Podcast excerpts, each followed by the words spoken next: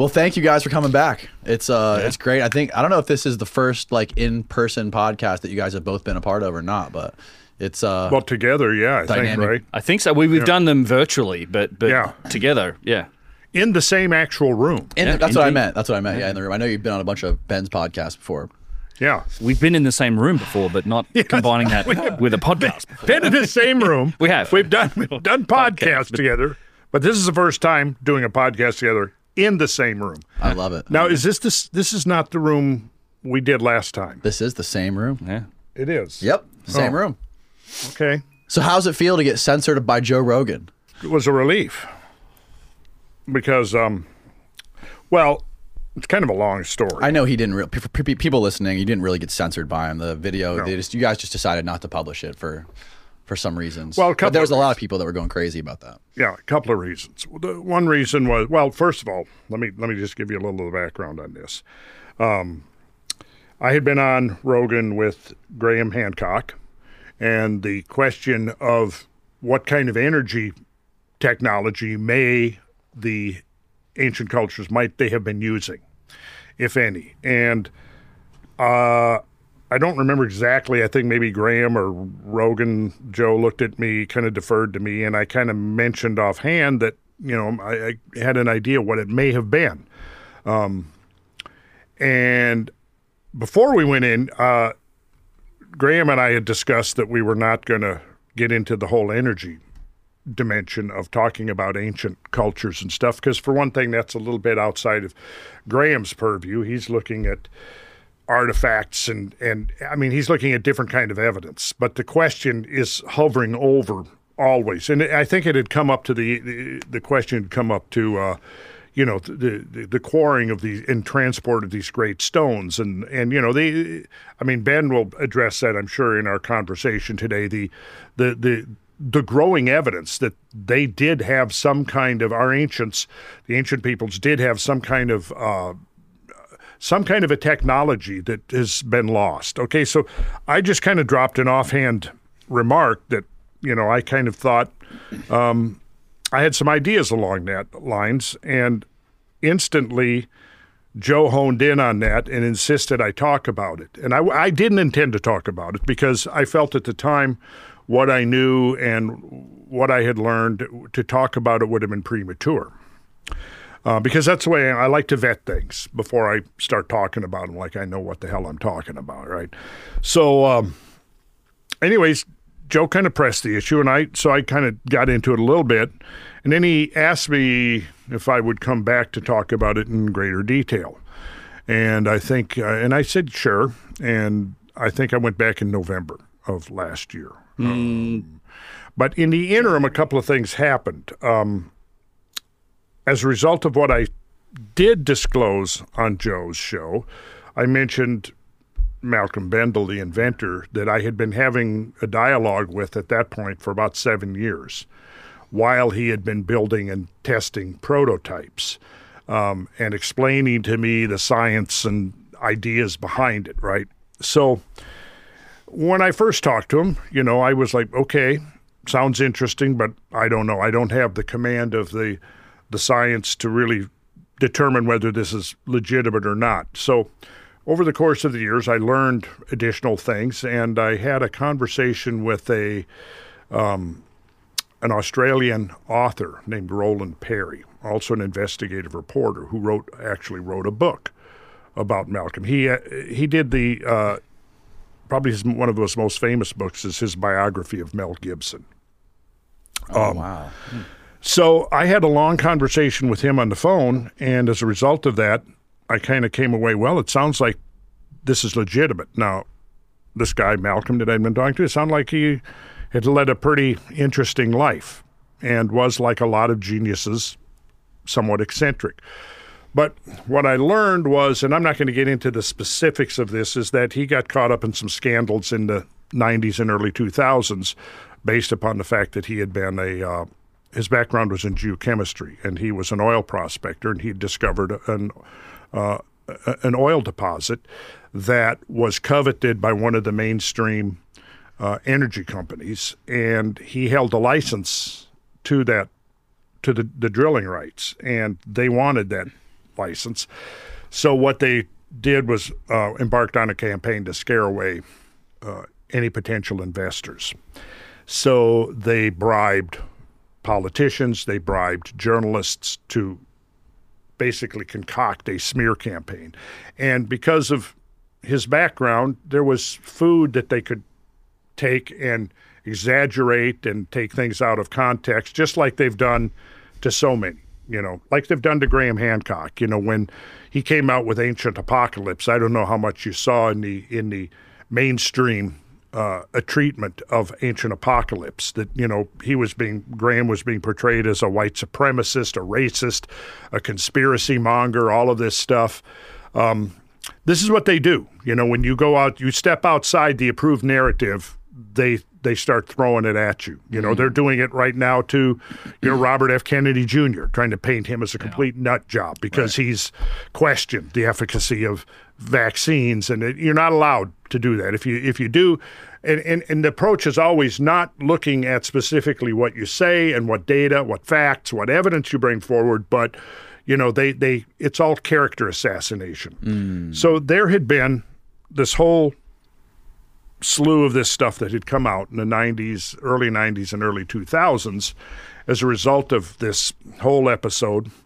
The the upshot of it was is that the the board of directors of this particular energy company ended up resigning because they got caught in the scandal. One of the big oil companies? One of the big oil companies, yeah.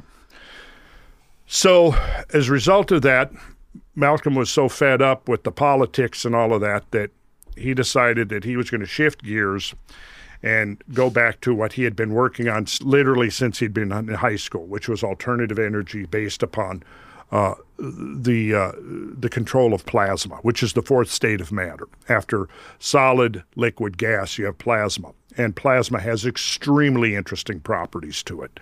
Um, so, the, the the bottom line was this: uh, Malcolm actually came to America, and one of the purposes he came here was, among several reasons, but one of the reasons was he was going to tutor me in the, the science and the technology. So we spent several months. I worked with um, with my colleague Brad Young, who I've done a lot of.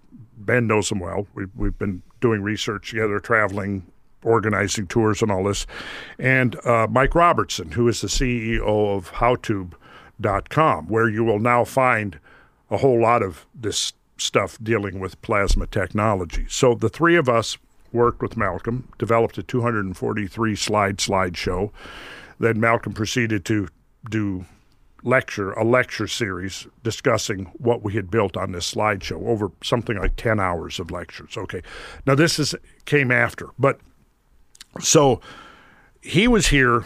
I was scheduled to go on to Joe Rogan. And so myself, Brad Young, George Howard, who um, is the uh, he's one of the, uh, I would say, primary people in the cosmic research team. Yep. Uh, he does the website Cosmic Tusk, and he's been in the forefront of, uh, you know, studies about the Younger Dryas, catastrophism, and all of this. He rode out there with us.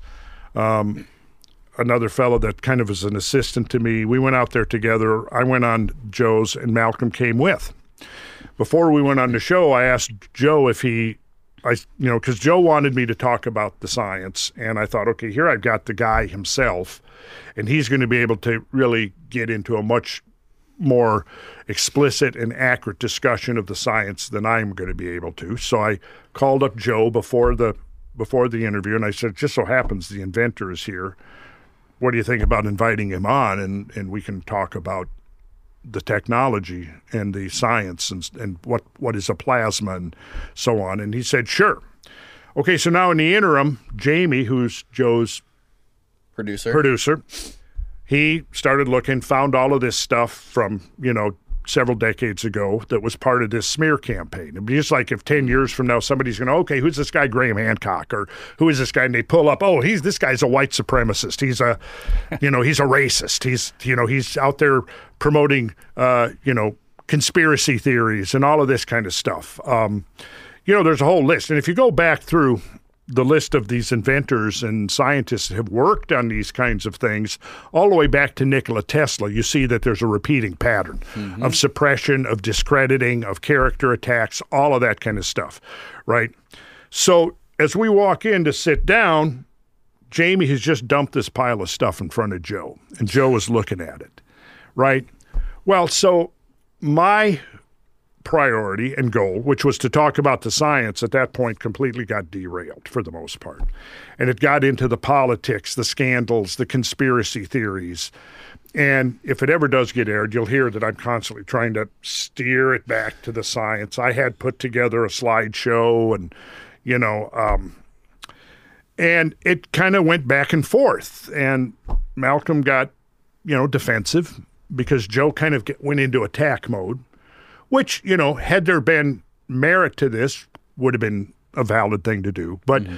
so the, the, and then in the course of it, there was several comments made that really kind of encroached upon uh, a, a, a, territory that had was being covered under non-disclosure agreements.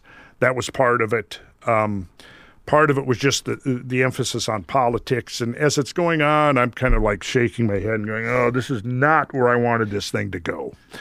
I wanted to talk about plasma technology. You know, we're talking about all this other stuff. Um, so it, it, it, at the end of it, we you know adjourn. Joe comes catches me on the way out, and he says, "Hey, would it be okay with you if I um, didn't air this right away? If I spent some time vetting it?" And I said, for me, it was like, yes, that's fine. It was almost like a relief to me that this was not because I knew it was going to completely derail the conversation and the discussion. Um, so I said, I'm fine with that. And then he also asked me if I would come back on just just myself, and I agreed to that and said, sure, I would. Um, but you know, in my mind, I wanted to get a better grip on the technology so I could talk about it knowledgeably, mm. and also I knew that there was testing um, coming was in the pipeline, and there was going to be some major testing going on. So I thought, well, let's wait until the testing is complete and then the testing will objectively show whether or not the technology is real, whether it's legitimate or so on. And now we're the testing is ongoing right now. There've been like Ben made a reference to um, what happened at the Tesla Tech conference in Albuquerque a few weeks ago. Yep. Mm-hmm.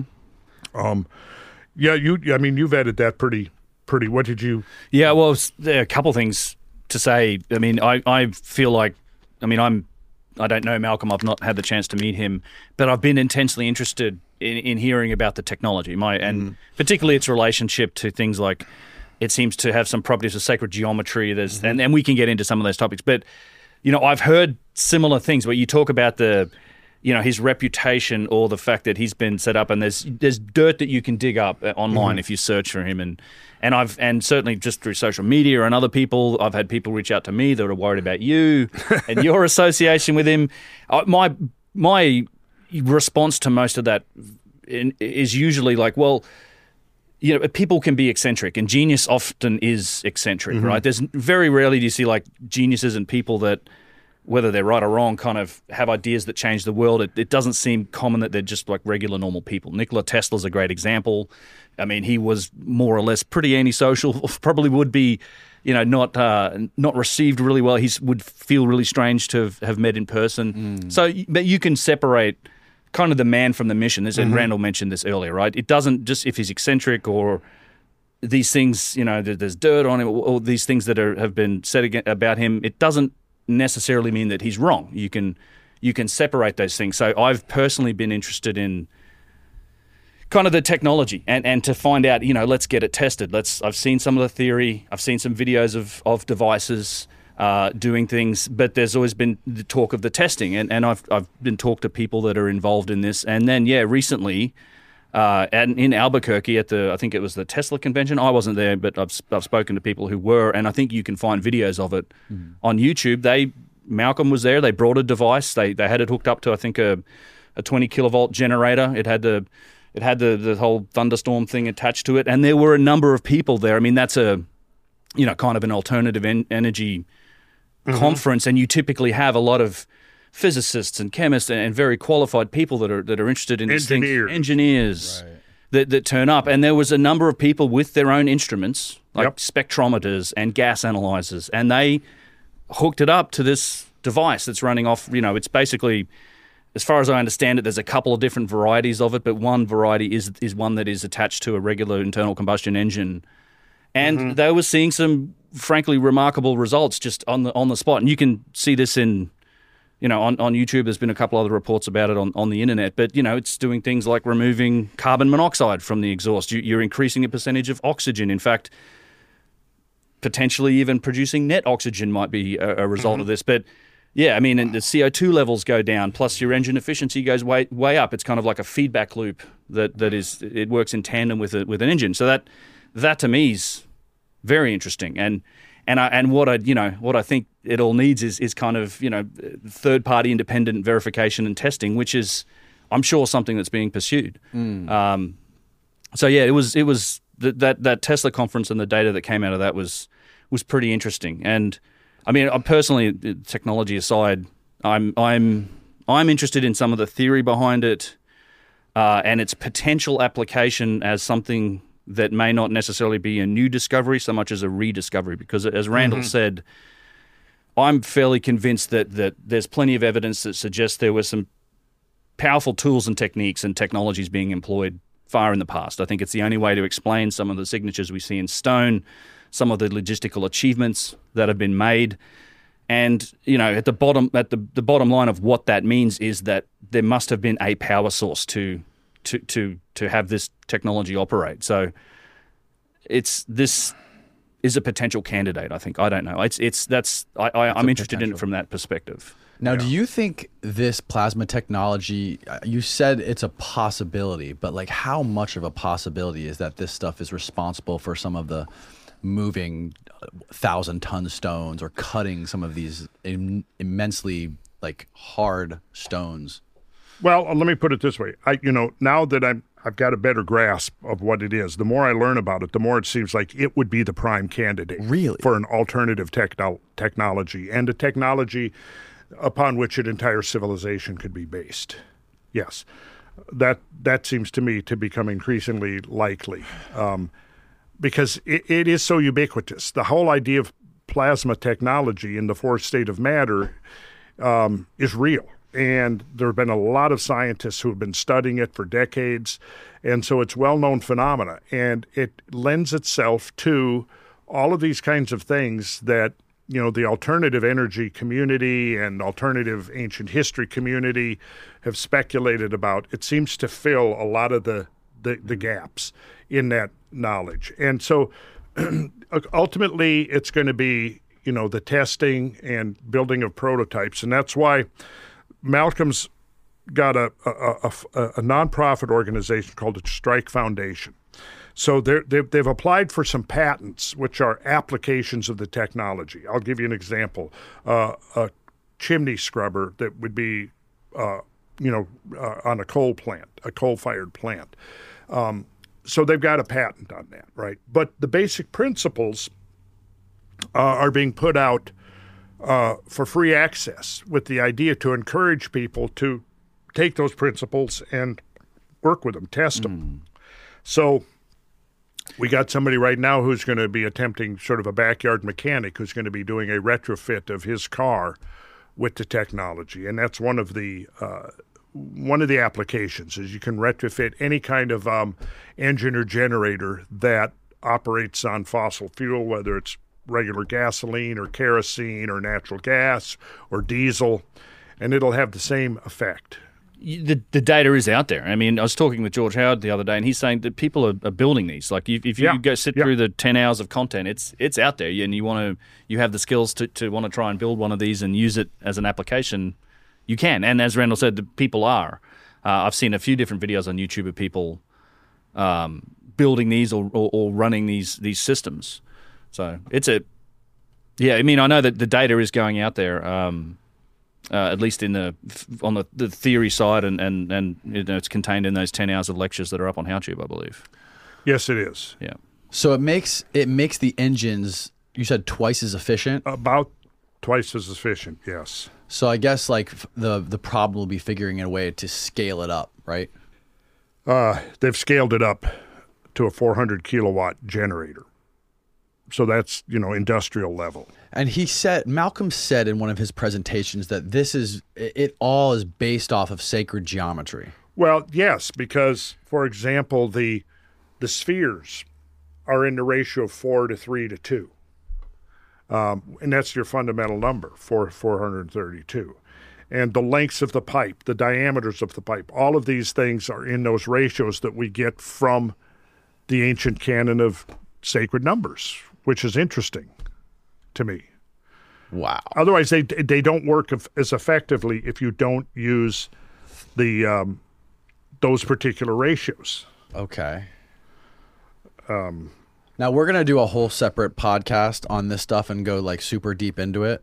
So I don't know if there's anything else that we should show for now, but I do want to sort of dive deep into um, the fundamentals of sacred geometry because it's something that something that we did not cover on our first episode. Yeah, that's a great idea. That's yeah, I think that's an excellent idea. Um, Can you give people a basic rundown, sort of an elevator pitch of what sacred geometry is and how it ties into prehistory?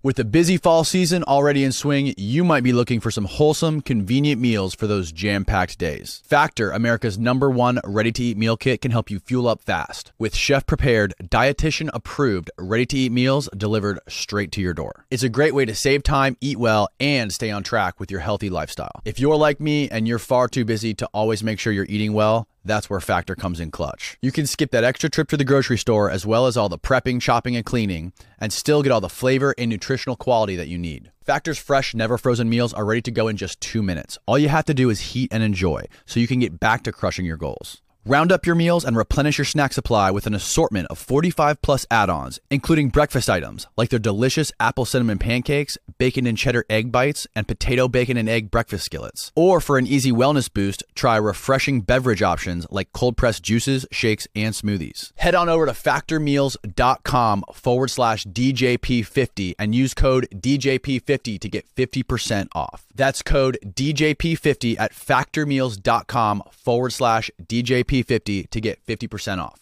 Back to the show. Well, excuse me, I think that sacred geometry is geometry, as most people know, with the additional component of there being a, a symbolism or a, and a philosophy behind it um, that is you don't find in Euclidean geometry so much. Euclidean geometry is your definitions, your axioms, your propositions and proofs, and all of that. Well, all of that is part of sacred geometry, but in sacred geometry, all, we also get into the idea of there being symbolical meaning to the numbers. And the other part of it is is that the sacred geometry, you don't even have to call it that, but what you do see is that across the spectrum of nature, um, all phenomena manifest geometry. Uh, so if you look at the molecular level, you'll see geometry at work. If you look at the cosmic or astronomical level, you'll see geometry at work. Look at the human level. You know, uh, most people that are at least semi educated about this kind of material know of the golden section, right? The go- also known as the divine proportion, you know, was used by Leonardo da Vinci and others mm-hmm. going back to the Middle Ages. The diagram of the human body. Yeah. And the human body is a repository of the the divine proportion, as it's been called, the golden ratio. Um, and to put it simply, imagine that you have a line. You, this is the simplest two dimensional manifestation of it. Draw a line, and now you divide that line into two parts. If you divide it in the middle, now both sides of that line are the same length. And it's a very static situation. You, you nothing really, you, you, can't get any uh, additional properties out of that that you could use uh, in processes of growth, for example. You need to have an asymmetry because now, as soon as you have the asymmetry, now you have, say, if you have a line that's divided in the middle, that's very static. Artists know that, right? So in the Sacred geometry, what you're doing is an asymmetrical division of a line in the one and only point where you create a proportional relationship between the length of the whole line, the longer segment, and the shorter segment. so in, in classes and lectures, I, I demonstrate this. It's much easier to grasp when you see it than just hearing about it. And I am actually in the process of creating a new level of sacred geometry courses, primarily aimed at home the homeschool that the massively growing homeschool movement. Um, because I I used to teach this I did many years of teaching these principles to homeschooling classes of kids from the age of typically 9 to 17 Oh wow. discovered that when you incorporate the ideas of sacred geometry it becomes a hundred times more interesting than just your standard boring proofs and propositions and things so Yeah.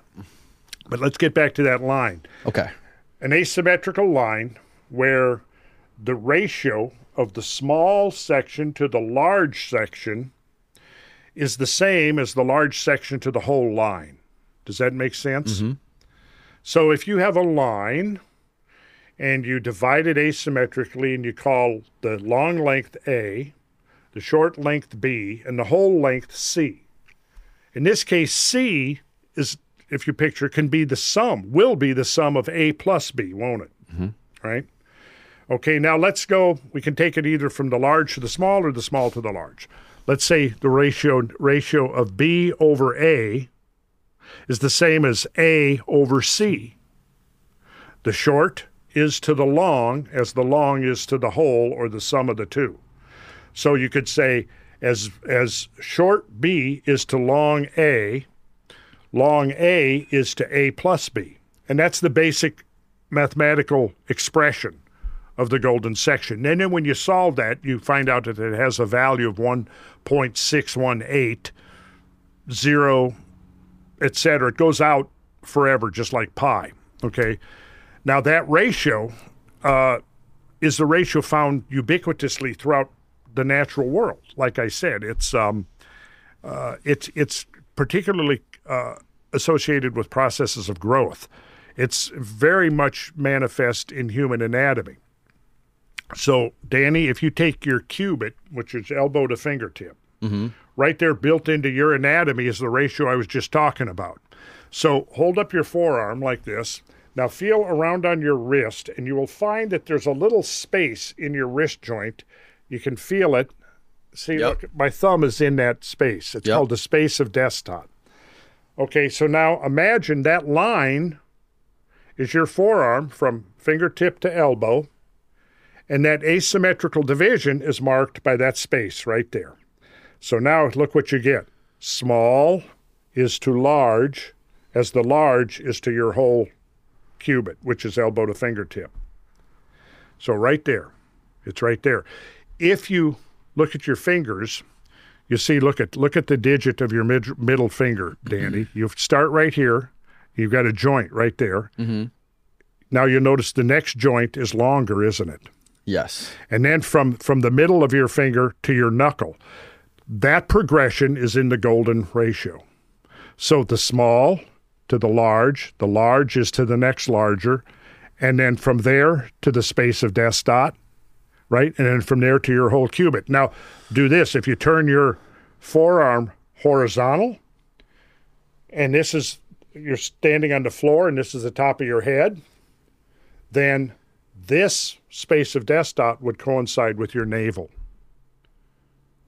So again, it's the scale invariant relationship, and those are just a few examples. Um, you know, your navel is not the middle of your body. Right. However, when you're born, it pretty much is the middle of your body.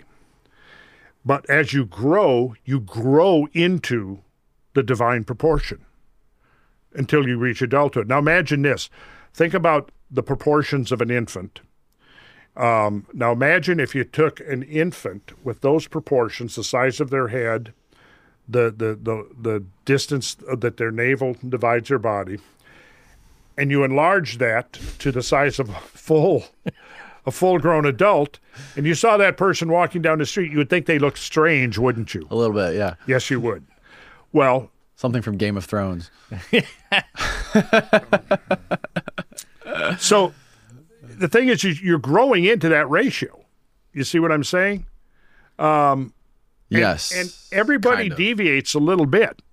everybody deviates. Nobody's perfect, although there have been studies at looking at artist models and things like that, and and you know, eh, the further away you deviate from it, the more I guess you'd say idiosyncratic, to use a polite term, that you you look. Um, And uh, there have been studies done by artists and things looking at the proportions of the human face. Now, for example, if you do this, if you take a, you make a rectangle and you use the short length as the short side of a rectangle and the long length as the long side, you now have a rectangle that would is called a golden rectangle. That golden rectangle is frequently used to frame the composition of paintings, of architecture, um, many many things like that. Also, artists came to understand that that a golden rectangle will perfectly frame the face, hmm. the height, because you notice if your face was as wide as your head was tall, again you would look strange, Yes. right? Right. So, and then you can divide that rectangle.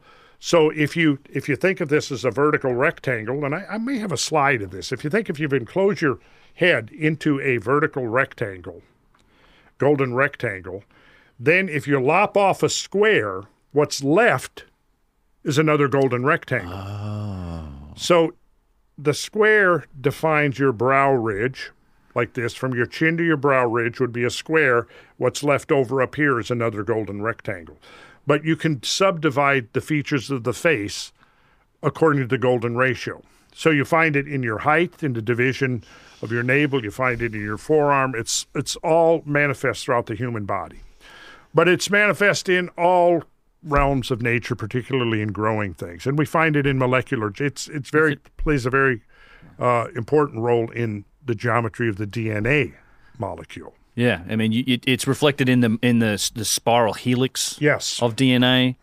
Uh, if you take a cross section of the molecule, if you cut it and you look at that cross section, you'll find it reflected in that. So it's I like the the golden ratios. I kind of think of it like to think of it as a as a as a constant of our of our in our universe. It's a Right. universal constant That's that, a- and you, you can go from the DNA. There's something that's you know the size of a, a molecule or a DNA helix up to the structures of galaxies. And you'll also see in that spiral structure of galaxies the golden ratio is reflected in that as well. So it's it's it's like a natural constant. It's in nature, it's in life, as Randall says. Like it's it's expressed in nature, particularly in things that grow. But it's it's also seems to be it it seems to be a constant in the very fabric or or construction of of our universe, like at the, this, from the smallest levels to the very largest. So it's it's a yeah, it's a, it's a kind of a fundamental principle of reality. And is what is this? Well, this is uh, a two-dimensional model of a section of, of a DNA molecule, Okay.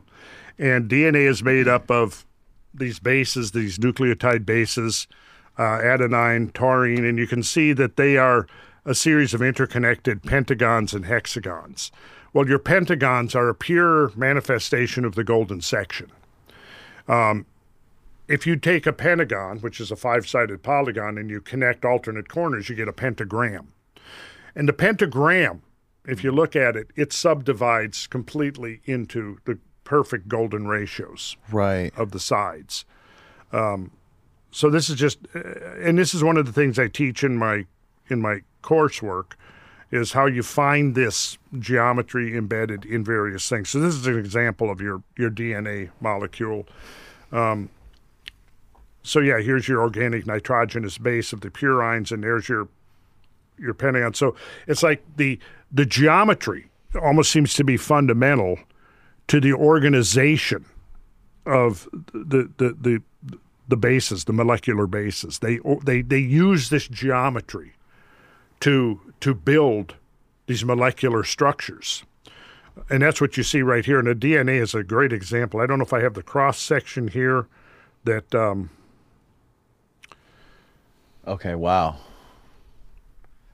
Yeah, so here's your Vitruvian man. and the Vitruvian man is a shows one uh, application of the squaring of the circle, and the golden section is very much intrinsic to the solution of the squaring of the circle problem, which is one of the great classical problems of antiquity. And what I'm trying to show in this slide here is is this idea that that you know, well, going back to to this here, life is cosmic. Within the past several decades, studies of meteorites that have fallen to Earth have revealed that they contain the building blocks of DNA in the form of the purine nuclear bases, which, as we have seen, organize themselves according to the union of pentagonal and hexagonal rings. Their presence in meteorites provides powerful confirmation of the hypothesis that life originated in space and was subsequently delivered to Earth through the agencies of comets and their meteoritic offspring. It demonstrates that life is cosmic in origin and confirms that geometry is fundamental to the generation, function, and propagation of life throughout the universe. Okay, I think I've heard this. This is what they call panspermia, right? Well, Pan, yes. Okay. Yes, that's right. Yep.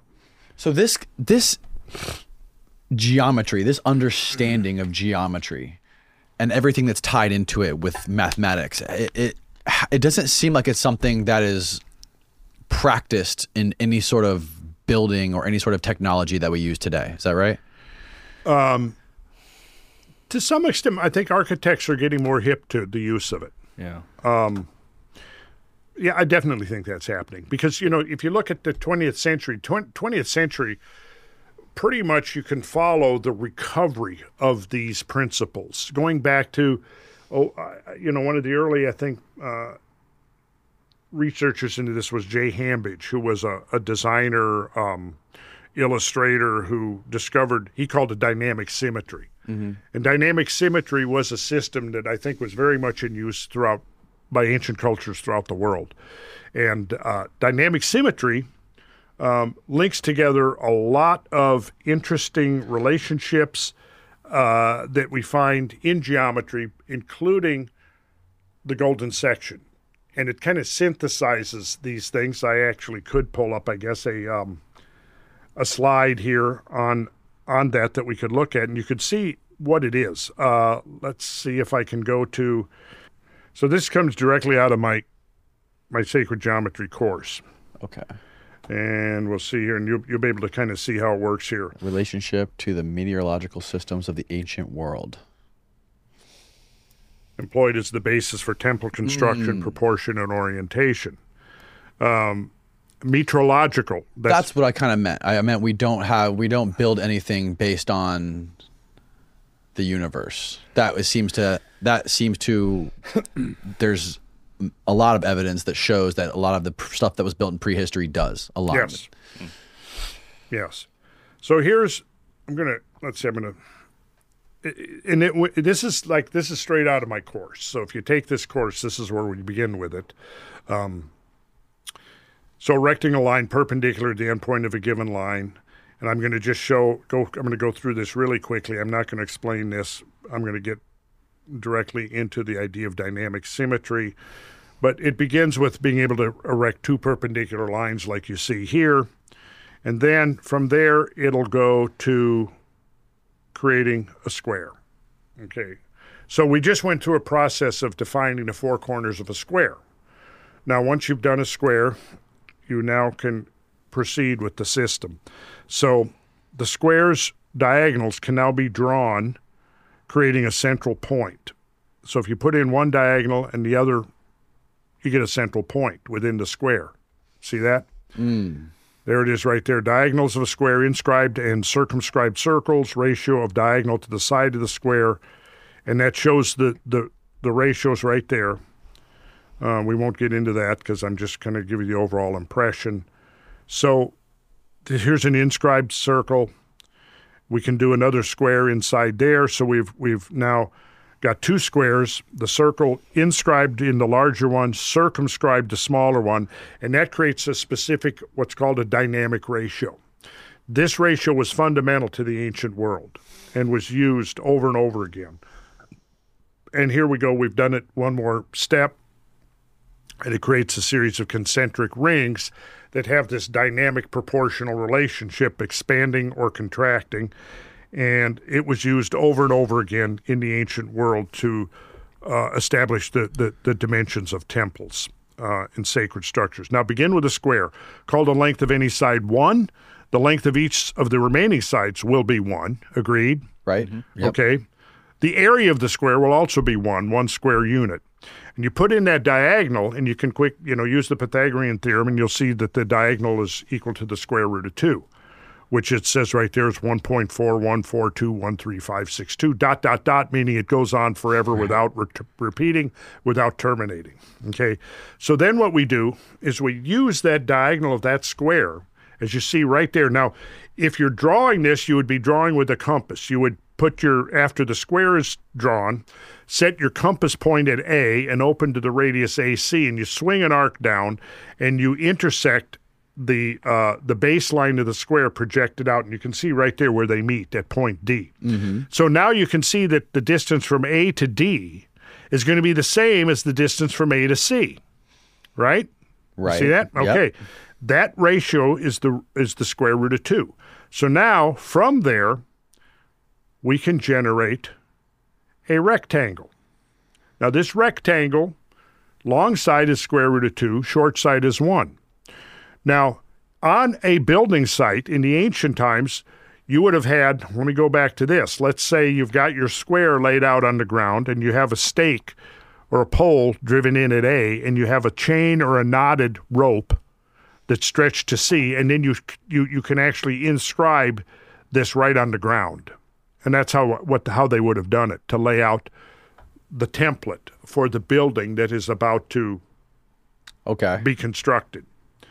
Um, so now once you've got that rectangle, the square root of two, we can sh- I can show you many examples of the root two in art, architecture, in nature, and so on. Okay, the next step within this sequence of dynamic symmetry is to put that diagonal in. Now, again, you can use the Pythagorean theorem, which tells you that uh, the square of the short side of any right triangle plus the square of the long side equals the square of the hypotenuse. Okay. So let's take look. ADC is a right triangle. This length is the hypotenuse. So if you square CD and you square AD, you add them together and take the square root, you're going to get the length of AC. And that turns out to be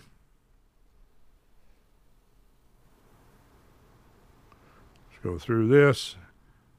I'm just showing this is what we do in class. I show people how to construct these um, now, here's what happens we take the perpendicular to the diagonal and we get BE. Now, did you see how I got how I got this point right here? We can back up. It's not too important you see that right now. But if you put in the diagonal and then I draw a circle like this, and notice that the circle radius is the same as the side length of the rectangle. Okay? Right. Now I take this distance here and I will take this length from here to here. And let's see, did I call, okay, AF. And now I bisect AF in this manner. And when I do that, I get this perpendicular from here to here. And that splits the base of the of this rectangle right here, right in the middle. And what as a result of that, what happens is I get a series of these scale invariant triangles. And I can go through this whole they they all have the same proportions and then ultimately what happens is I get uh, two duplicates of the original. There we go. Let's see. And I can create what I what are called the whirling rectangles. And these whirling rectangles are showing actually a vortex phenomena that we can find in in nature. Right. Again, I, we get into all of this in, in the classes, and you'll notice the symmetries that are starting to appear there as we develop this sequence. Wow. You're melting my brain already, Randall. Good. This is what we want. We want Danny Danny's brain to be melted. Hand me those salts. And so what we got here now is one of the things that makes them dynamic is the fact that these rectangles are infinitely replicable, uh-huh. either growing or reducing. So look what I've got here. Now you can see here that that rectangle in blue is the exact proportions of the original rectangle. See that? Yes. Look at there. There it's going around. And I can continue by creating a series, I can create a grid, and this grid is scale invariant, meaning it's self similar, Right. right? And this is one of the key key ideas of sacred geometry is the self similarity of these of these forms, which means that if you're you're creating a composition, let's say you're an artist and you're you're you're created a a, a painting that the canvas ratio is this, a root two rectangle like we're just looking at here. Well, you can divide this root two rectangle up just as I've shown you here so that all of the parts reflect the proportions of the whole. Now you have what the Greeks called stereometry, which is this relationship, this harmonic relationship between the whole composition and its mathematics, its proportions, and the parts. So, like if you look at this, you can see that within this, I'm showing here these are dynamic points within the within it. And those dynamic points are kind of like where the energy is happening, see? Because if you connect these points here, what you've got is another root 2 rectangle. And now, let's say you create a template using a root 2 grid. You now lay out your composition of your painting or your building, whatever it might be, on this template. Now, you don't necessarily you don't see the template, but you intuitively grasp that there's this there's this harmonic relationship between part and whole, and that's what this was one of the secret tech techniques taught to art, art uh, architects and artists in the Middle Ages. Okay. And you can see here you can you can take this down to an infinite degree of precision, or you can go keep going with it. So I take that diagonal in the root two rectangle, and I repeat the process, and I get a root three rectangle. And I can do the same thing, except now when I erect that perpendicular to the diagonal, what I do is I've split the root three rectangle into a series of three smaller root three rectangles that all have the proportions of the whole. Hmm. And you can see now I'm, I'm, I'm drawing in diagonals to, to reveal the symmetries, the hidden symmetries within it. And then we can proceed as before to establish a template, a grid. Whoa. And then once we've done that, we have this infinitely replicable geometry. Uh, so yeah, following are some simple examples of few patterns and designs that can be developed from the relations of dynamic symmetry. The possibilities and variations are literally without limit. So this is just going to show you some of the stuff that you know you can begin. Now, how does all this relate to time? Uh, well, see, How was that segue? we get numbers. You know, we get key numbers. Like, for example, look here. Here's you just ask a question. Look at this. Um, What are- what are we looking at here? we're looking at a large multi-ring cosmic impact structure. Is this the Yucatan? Yes, it's the Yucatan. And when you have a multi-ring structure, the spacing ratio of the rings is root two. Remember when I first showed you the concentric circles? Yes. That's what you're looking at right here, concentric circles that are in that ratio. So when you have a high energy, hypervelocity impact, it melts the target rock, turns it into a liquid. You have your rings emanating from the point of impact. As they're moving outwards, they're cooling, they're crystallizing, and eventually they freeze into a solid. It's the root two spacing ratio. And there's some examples. Mare Orientale on the lunar impact crater, and there you can see the root two spacing ratio superimposed. Whoa. Um,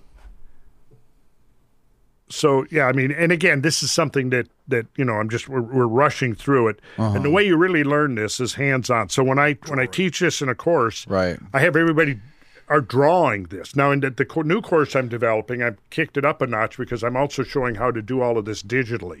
So if you're if you work in a CAD program or some type of graphics design program, I'm showing how you would use this as a design tool, not only in the classical way of compass and straight edge, but also doing it digitally. Okay. um, And so you're going to see here this I'm going to do this very quick. This is your the transcendental root ratios are formed by the ratios of successive diagonals. And we're creating a series of ratios here um, that We see harmonic progression. Whatever the measure of the radius of the inner circle, successive radii are measured by the sequence of root ratios times the original ra- radius. And so this is like the geometric harmony of ancient metrology, unifying geometry applied to temple building all over the ancient world. Um, yeah, so the Mayamata, which is a ancient Hindu manual of architectural design, says if the measurement of the temple is in everywhere every way perfect, there will be perfection in the universe as well. Man is the measure of all things, said Protagoras. Isaiah, who hath measured the waters in the hollow of his hand, and meted out heaven with the span, and comprehended the dust of the earth in a measure, and weighed the mountains in scales, and the hills in a balance. You'll find this in a lot of sacred traditions, this idea of measurement in metrology. Here's the visions of Ezekiel. Um, in the visions of God, he brought me. Now, this is the prophet Ezekiel, Right, right. and this is very consistent when you look at the stories of the prophets. Okay, what's happening here? In the visions of God, he brought me into the land of Israel and set me upon a very high mountain, by which was the frame of a city on the south. And he brought me thither, and behold, there was a man whose appearance was like the appearance of brass, with a line of flax in his hand and a measuring reed. And he stood in the gate. And the man said unto me, Son of man, Behold with thine eyes, and hear with thine ears, and set thine heart upon all that I shall show thee. Because this was the key. Now you can see this is this is the beginning now of his prophetic vision. This man with the measuring line in his hand and a, a, a line of flax, right? Because that gives you your plumb, mm-hmm. and then you've got your, your your measuring reed. So this is the basis for laying out the sacred structure, the temple. So what you're seeing here is that this is what's preceding Ezekiel's prophetic vision, is encountering this man with the line of flax and the measuring uh, the measuring reed in his hand, and he's telling Ezekiel, "You says, behold with your eyes." Listen with your ears and set thine heart upon all that I will show thee, because what I'm about to reveal to you is the pattern of all creation. And once having beheld that pattern of all creation, you will now be endowed with prophetic vision. Because you asked me about time. Well, here's the thing. All these numbers govern the tempo the, the, the tempos, the cosmic tempos. Right. Mm-hmm. Right? That's if you mind understand the cosmic tempos, you are now in a position to understand what has happened before and what is going to happen. Because you understand the cycles. Um, Zechariah. This is a good one. I lifted up mine eyes again and looked, and behold, a man with a measuring line in his hand. Then I said, Whither goest thou? And he said unto me, To measure Jerusalem, to see what is the breadth thereof and what is the length thereof.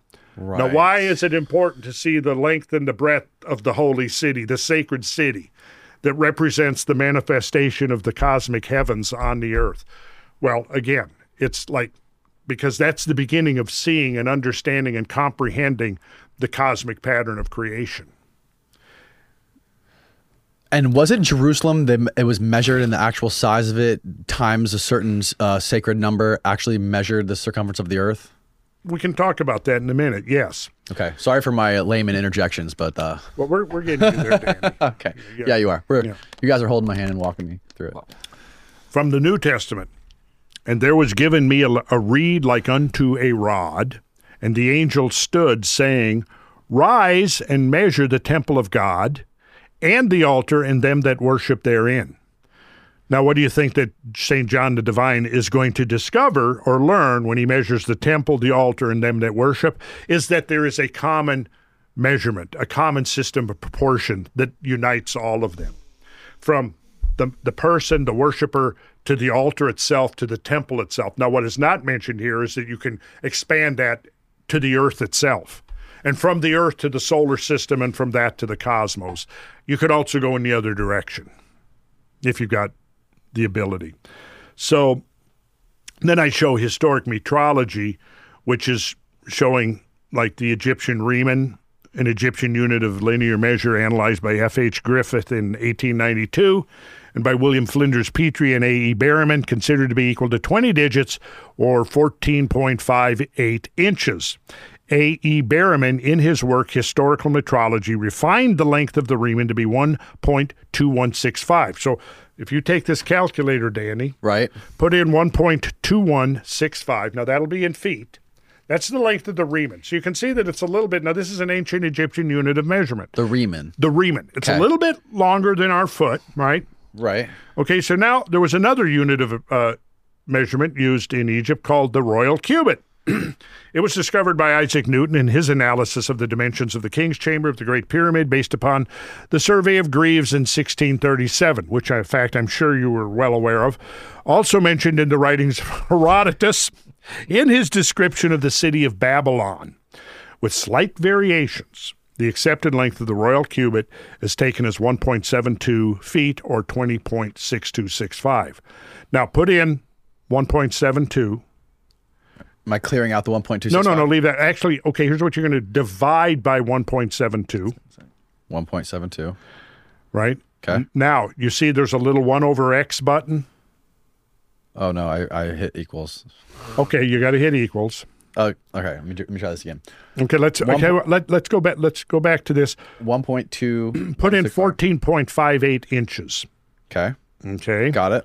Now divide by 20.6265 Okay. equals what'd you get? Point zero point seven zero six eight five. Okay, so now do you see the 1 over x because we're going to flip we're going to flip the ratio. Little 1 over x button. It should Oh, be uh, it's a button. Got it. Uh, let's see. One over third X. third row. Yep, got it. column. Hit that button. Okay. What'd you get? One point four one four seven one one nine three four. Okay, 1.414 basically. Yes. Right. Now, right to the right of that button, you'll see x squared. Hit Got that it. button. What'd you get? Two point zero zero one four. So what you're looking at is the square root of 2. So what you just did, Danny, was you showed that the ratio of the royal cubit, the mm. remen to the royal cubit. So the Egyptians knew this. If they drew a square, which was one remen on the side, and you drew its diagonal, the diagonal was the royal cubit. For all the time that we have been alive, the US dollar has been the primary currency, but that may not be the case for much longer. China is set to dethrone the dollar, and possibly much sooner than you think. And even the world's biggest economies are already ditching the dollar for the yen, collapsing the US currency, causing unprecedented inflation and crashing markets. And if that wasn't enough, this paves the way for the government to take total control over all of your money with a new digital dollar. Now is the time to take total control of your money and not let your life savings become a casualty of the currency wars. And you can do it using the only precious metal dealer that I trust, American Hartford Gold. They will show you how to protect your savings and retirement accounts by diversifying your wealth portfolio into physical gold and silver. With the finest products, amazing customer service, and a buyback commitment. But you don't have to take my word for it. American Hartford Gold has a five star rating from thousands of reviews and an A plus from the Better Business Bureau. American Hartford Gold supports content like this that is committed to bringing you the truth. And if you tell them I sent you, they'll give you up to $5,000 in free silver on your first order. So call them now. Click on the link in the description or call 855 679 1326. That's 855 679 1326 or text Koncrete, K O N C R E T E, to 65532. Again, the phone number is 855 679 1326 or text Koncrete to 65532. Now back to the show. So that exercise we just went through, if you draw a square and it's one remen, which is, as it says here, say 14.58 inches. Okay. Its diagonal is going to be the royal cubit. And that was the basis of their measuring system was that dynamic relationship of a square and its diagonal. Now, the royal cubit was used, like I said, by, New- by Newton um, in his analysis of the King's, King's Chamber. Of the King's Chamber. It's also the thickness of the socle. That's right. Yeah Yeah. that that, that, that the pyramid sits on. Well, then, if we jump forward, the Palestinian cubit, the knowledge of the Palestinian cubit survives in the writings of Epiphanius, a bishop of Constantia in Cyprus, who wrote a treatise on weights and measures in AD 392. It conforms to the cubit of the altar, as mentioned in Ezekiel 43:13. That is the cubit and the hand's breadth. The Palestinian cubit is generally taken as 25.284. Put 25.284 in your calculator. And I'll do the same here 25.284. Got it. Now we're going to divide that by the remen, which is 14.58. And hit equals. Now hit your x squared key. Three. Three. So it's the square, root of three. So in other words, you imagine this now. Now the Palestinian cubit is used roughly in Palestine area about a thousand years after the royal cubit and remen are being used in Egypt. Picture now. You start with a remen, you draw a square. Take its diagonal, that gives you the royal cubit. Use that to get a your root two rectangle and take its diagonal. That diagonal is now the Palestinian cubit. Got it. Got it? Got it. Um, So now we've got the Roman pace, the origin of the Roman mile. Now, you know the mile comes from the pace, right? You know what a pace is? That's just like a human walking? A human walking. Now imagine if you're going to pace out, you've got a field and you want to know roughly how big it is. You don't have a measuring tape. You figure, oh, it's about an acre, but I got I'm going to pace it out. Yeah. Well, if it's in the old days and you're a surveyor or a builder, an architect, you're going to know pretty precisely the length of your pace because that's a common way of determining land measures. You pace things out initially. Mm-hmm. You know, we didn't have transits and builders, you know, instruments back then. We used things like ropes and chains and Back then, what are we talking about back then? God, anywhere before, you know, from a few hundred, hundred, 150, 200 years ago, Okay. all the way back, Okay. pacing something out. Okay. How many paces? Now, if you're pacing something out, you know that you're going to quickly learn that you. It's much easier if you are um, counting every other step than every step. Right? You don't count left, right, left, right. You go right, right, right, and you count. Say every time your right foot hits the ground. Okay. Now, if you do a thousand of those, that was the origin of the mile.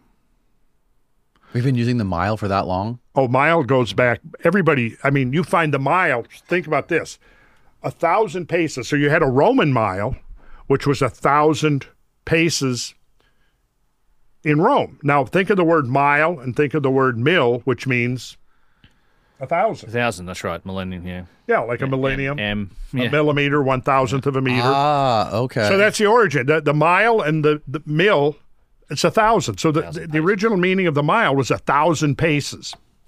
Now, our mile, how, how many feet are in our mile, uh, Danny?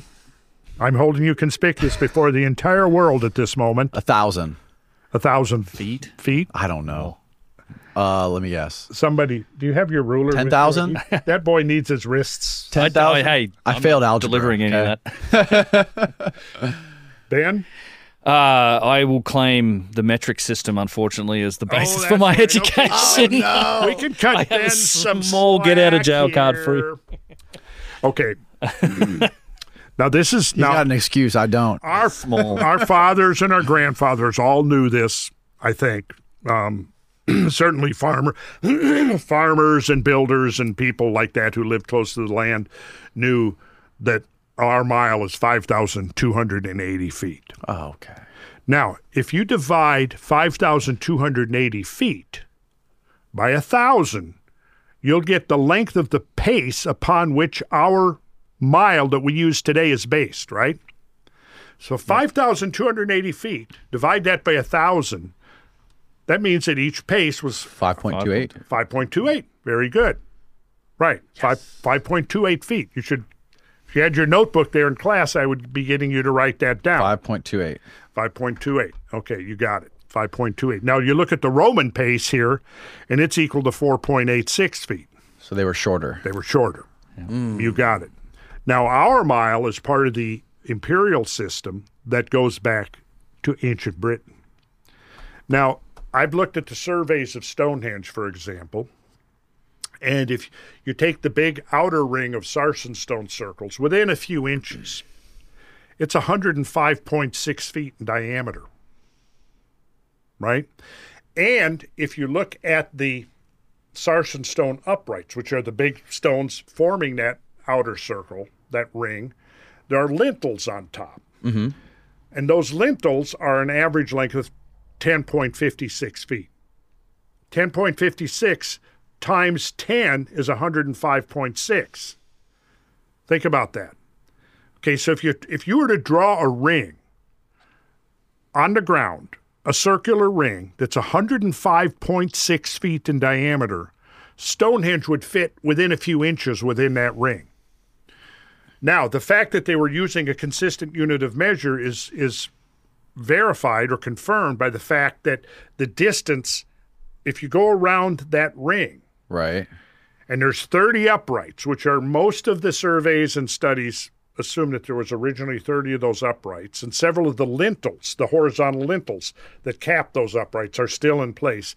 Their average length is 10.56 feet. So think 10.56 times 10 gives you that that ring. Okay. Okay, got that? Got it.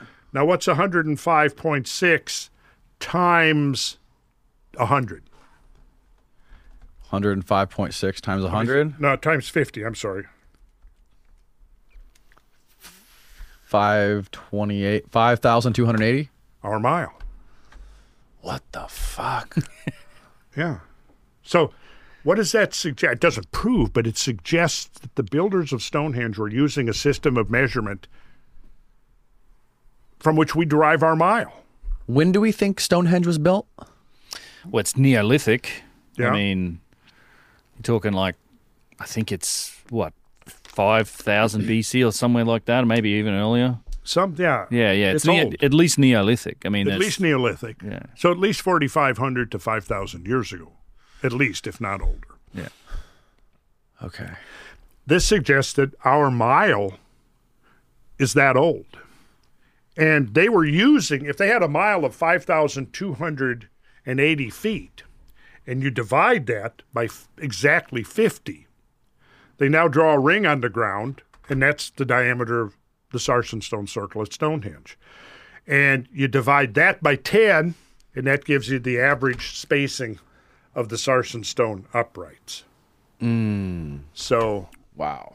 yeah, that's That's bizarre. now these are the kind of things we look at in the course that I do. Okay, so Okay.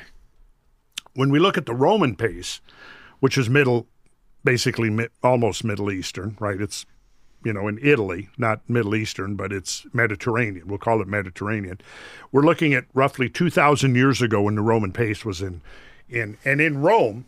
It was well known that you had the city center, and the Roman mile was a thousand paces out from the city center. Okay, so if we look at look at here, one one thousandth of the Roman mile is equal to eight stades of six hundred and seven point five feet. Now that stade is where we get our term stadium from. Yeah. Oh, Right? Really? Yeah, yeah. Now a stadium was the distance around, you know. So uh, I've, uh, uh, the British version of the stadium was called the furlong, and we don't know how old the furlong is, but it was apparently very ancient. Now, the only place that I know of where furlongs are still used today is where, man? Racetracks. Yeah, huh? racetracks. Oh, racetracks. horse racetracks. Yeah. yeah, But the the furlong in in to the ancient Britons was 660 feet. 660 feet. Uh oh. Is one eighth of a mile. Try it. 660 times eight, and see if you get 5,280. 5,280. There you go. So a furlong was one eighth of a mile. Hmm. What's the origin of the furlong? I don't know. It's law. It's old. But see, that's more confirmation that the mile that we use today has ancient roots. Now, here's something else that's interesting. We talked earlier about the Earth that we live on is an oblate spheroid. Indeed. And we know, as Ben was talking about, the equatorial diameter is 26 miles greater than the polar diameter. Right. All right. It varies from Now, why is that? it's Uh, spinning. Spinning. Think about any spinning system. It's going to the centrifugal force is going to throw the mass of it towards the equator of the spin. And thank that God that it does, because otherwise, conditions on the surface of the Earth would be so chaotic that it's highly doubtful that any kind of higher life ever could have evolved. So if the Earth was a perfect sphere spinning, how would that disrupt the Earth? How would that disrupt everything, like the Earth's crust, the would that, the oceans? Well, there, there would be see the, the this equatorial bulge acts as a stabilizing flywheel, Mm, okay. right? And and the Earth is not perfectly rigid, but it's interesting that you said if the Earth was a perfect sphere. If the Earth was a perfect sphere, what would be the measure of that sphere that would then have the same volume as the actual Earth? Well, the, the actual Earth varies from 7,926 miles at the equator, 7,900 miles at the polar diameter, so a difference of 26 miles. So what that means is that if you were if you're standing at the equator, you're 13 miles farther away from this Earth's center than if you were standing at the north or Right. south pole. Right. And then also you could think of it this way: if you traveled from the equator to the one of the poles, you're going downhill 13 miles. Oh my Right? God. right? Now let's think about this. Okay, so what would be you? I- you I, I'm glad you brought up the idea of the perfect sphere because, again, when we're talking about creation manifest in three dimensions, and the idea of sacred geometry is that behind the actual manifested three dimensional physical universe is this template, the template of geometry in that template of geometry, you've got idealized numbers. Okay? Now, the idealized number of the Earth would be what you just said. What would be the size of the Earth that was a perfect sphere, let's say that had the same volume as the actual Earth? Yes, It would be yes. 7,920 miles. If we squished it into a perfect sphere. If it was a perfect sphere, Okay. same volume as the actual Earth, mm-hmm. 7,920. Get that number in I'm your gonna write Se- that down. Seven thousand nine hundred twenty. 7,920. Okay. Got that number in your Got head? Okay. Let's go back to the furlong that we were talking about. Mm. Okay. Furlong, we agreed, was one eighth of a mile, 660 feet. How many inches in 660 feet? It's going to be the same number. Seven nine two zero. what the fuck kind of sorcery is this? Whoa. Now let's think of what, what we just saw here. Okay. We said the Earth, 7,920 miles. Miles, right? We've already determined that the mile is a human derived unit of measurement based upon paces. Hmm. You go and you walk out 1,000 paces on the surface of the Earth, and it's and it's 5,280 feet. Whoever developed the mile knew the circumference of the earth. Well, I'm not going to go make that claim, but there's something weird going on here. Now, picture you're there's two things. When you say that the mile is 5,280 feet, each of those paces is 5.28 feet. So think you've got a ratio. The ratio is the length of the human pace to the human foot. That's ultimately the ratio of our mile hmm.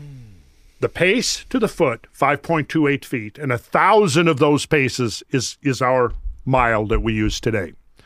Key number, that ratio, 5.28 feet. Okay. You got to keep that in mind. And I know that, you know, you, you have to work with these numbers for a while before they become embedded as part of your consciousness, part of the your framework, your conceptual framework of reality. You just saw that that the furlong 7,920 inches. So think of this. You've got a furlong, 660 feet. Let's say you lay that out on the ground, and I have actually done this. Find a nice big open field or parking lot, lay out 660 feet.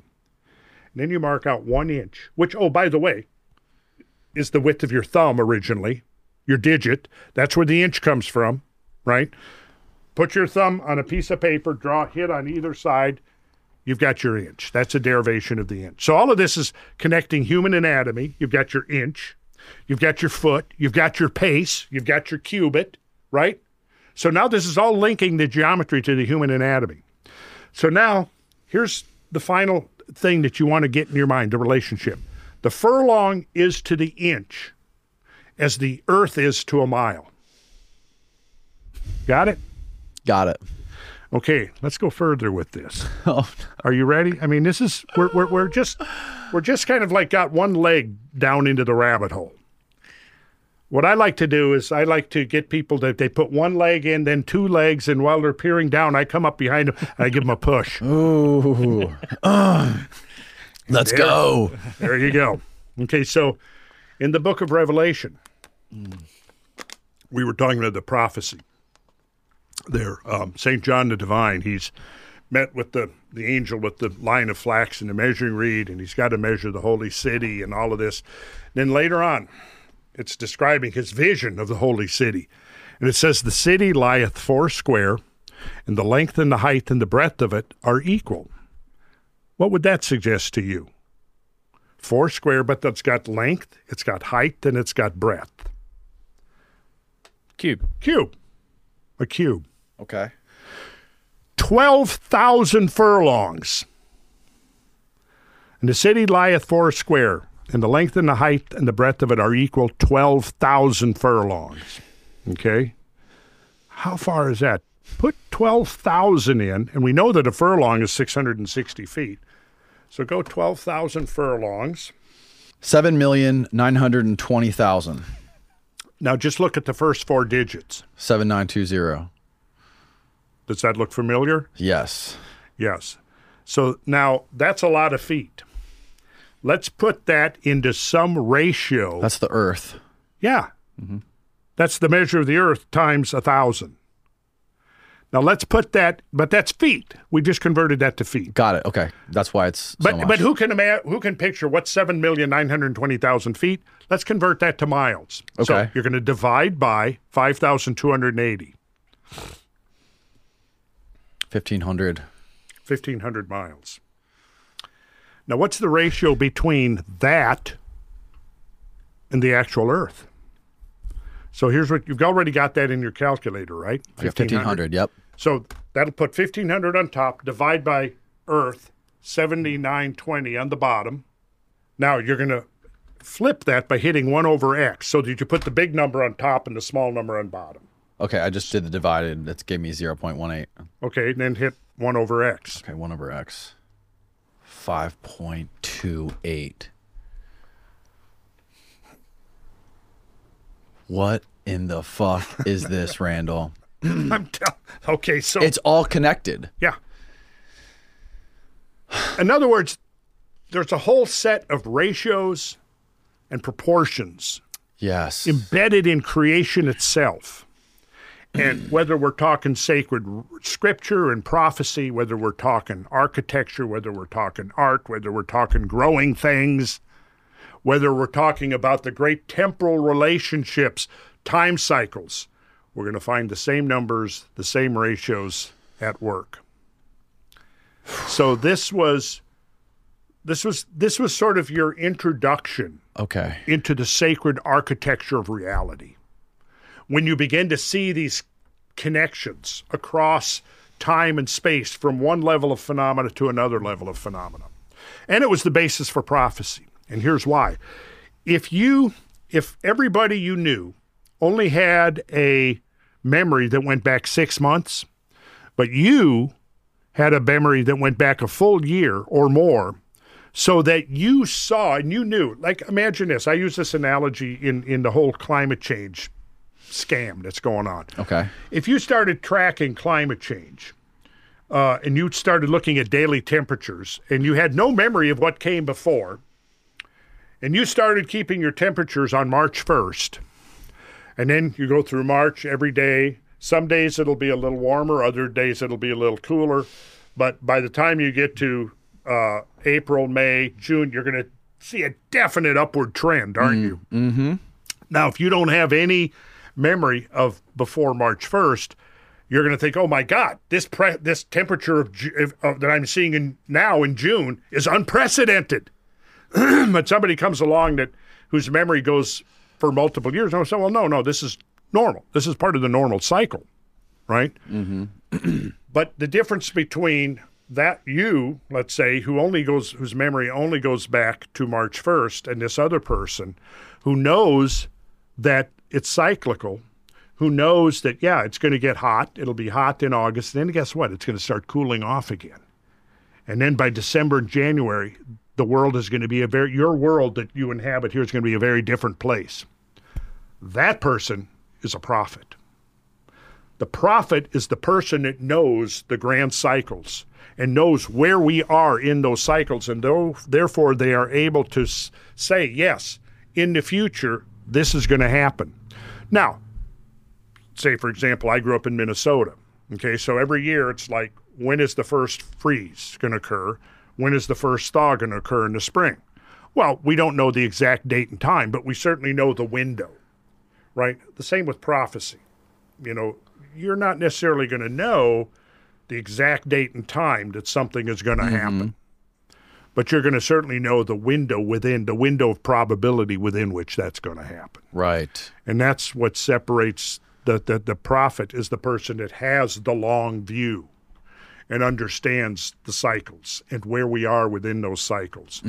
So if you're in Minnesota, I guess the date would be for the first freeze would probably be somewhere around uh, mid October. So as you're coming up the first, second week in October, the prophet is going to know that that first day of freezing is imminent. They may not know the exact date and time, but they know it's imminent. Mm-hmm. See, and that is echoed throughout history going back to as far as as far back as like the implications that of this sacred geometry and some of the oldest structures that we found basically it implies that they understood they they understood this long history yes, that's that's what I would read into it. Yes, that somewhere what this is showing, and I mean we've just scratched the surface of this. right I think what it's showing us is that somebody back whenever, and I would trace it right back into prehistory, had a very sophisticated knowledge of the architecture of creation. And they understood not only the, the spatial relationships, but the temporal relationships as well. And they were able to apply that in terms of sacred building, in terms of a technology. Because it turns out, see, that the plasma energies um, when you when you transition from a plasma to a plasmoid, what it is is you are now confining the the, the erratic pla- see when you go from solid, you've got electrons and and neutrons bound tightly together. Go to a liquid, they're still bound, but there's a much greater degree of freedom. Go to gas, they're still bound, but now you've got even greater degrees of freedom. What if you ramp up the energy even a little to the next step? Well, now you've got a complete disassociation between electron and neutron. Your neutron is now just an ion, and now everything is completely free to move. How do you now begin to exploit that or utilize that? Is you use you create containment fields. Those containment fields are governed by sacred geometry. And I think there we're looking now at the key to understanding what an ancient system of technology that could have a civilization could have been built upon. Maybe, maybe. Now this is hypothesis mm-hmm. definitely I think warrants further testing. But we're interested in a very interesting time now because now we have the potential to actually test it. right And it is being tested as we speak. that's a lot Look at the stuff Ben has been. yeah I mean, how do you explain that? You know, you, you can't really. You have to dismiss it. And isn't that what pretty much the critics are doing? Well, yeah, yeah. It's it depends which element of it, but in general, it's it's a it's a it's a head in the sand kind of approach and dismissing it. Yeah, yeah.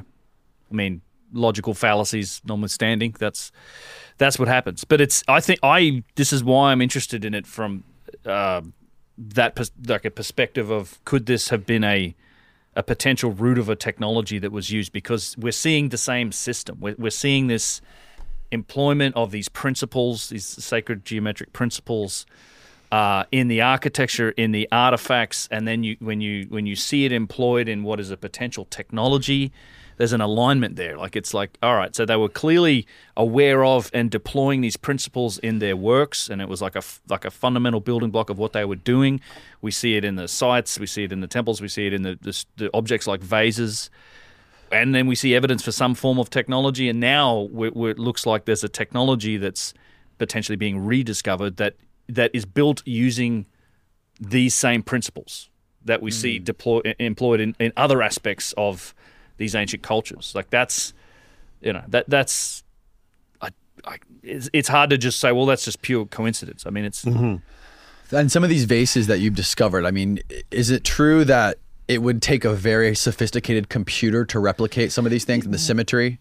That, well, it's yeah, it's a bit more complex than that. So since we last talked on the vases, we the vases have always been fascinating, right? These pre-dynastic objects, and you can you can eyeball and look at ancient artifacts and see elements of precision, but it's it, you're just looking at it. We don't truly know until we measure things. This is Randall's talking about metrology. It's the science of of measurement. Mm-hmm. Uh, and since we last talked, that's exactly what's happened. We we had finally had the chance to actually get our hands on some of these artifacts and start employing some of the best system, metrolo- metrological systems like structured light scanning, even now in uh, in like um, MRI and, and, and CT machine scanning, which which allows us to look at these objects, create models of them that are accurate down to you know the the micrometer, mm-hmm. uh, or, or with structured lights like thousandths of an inch.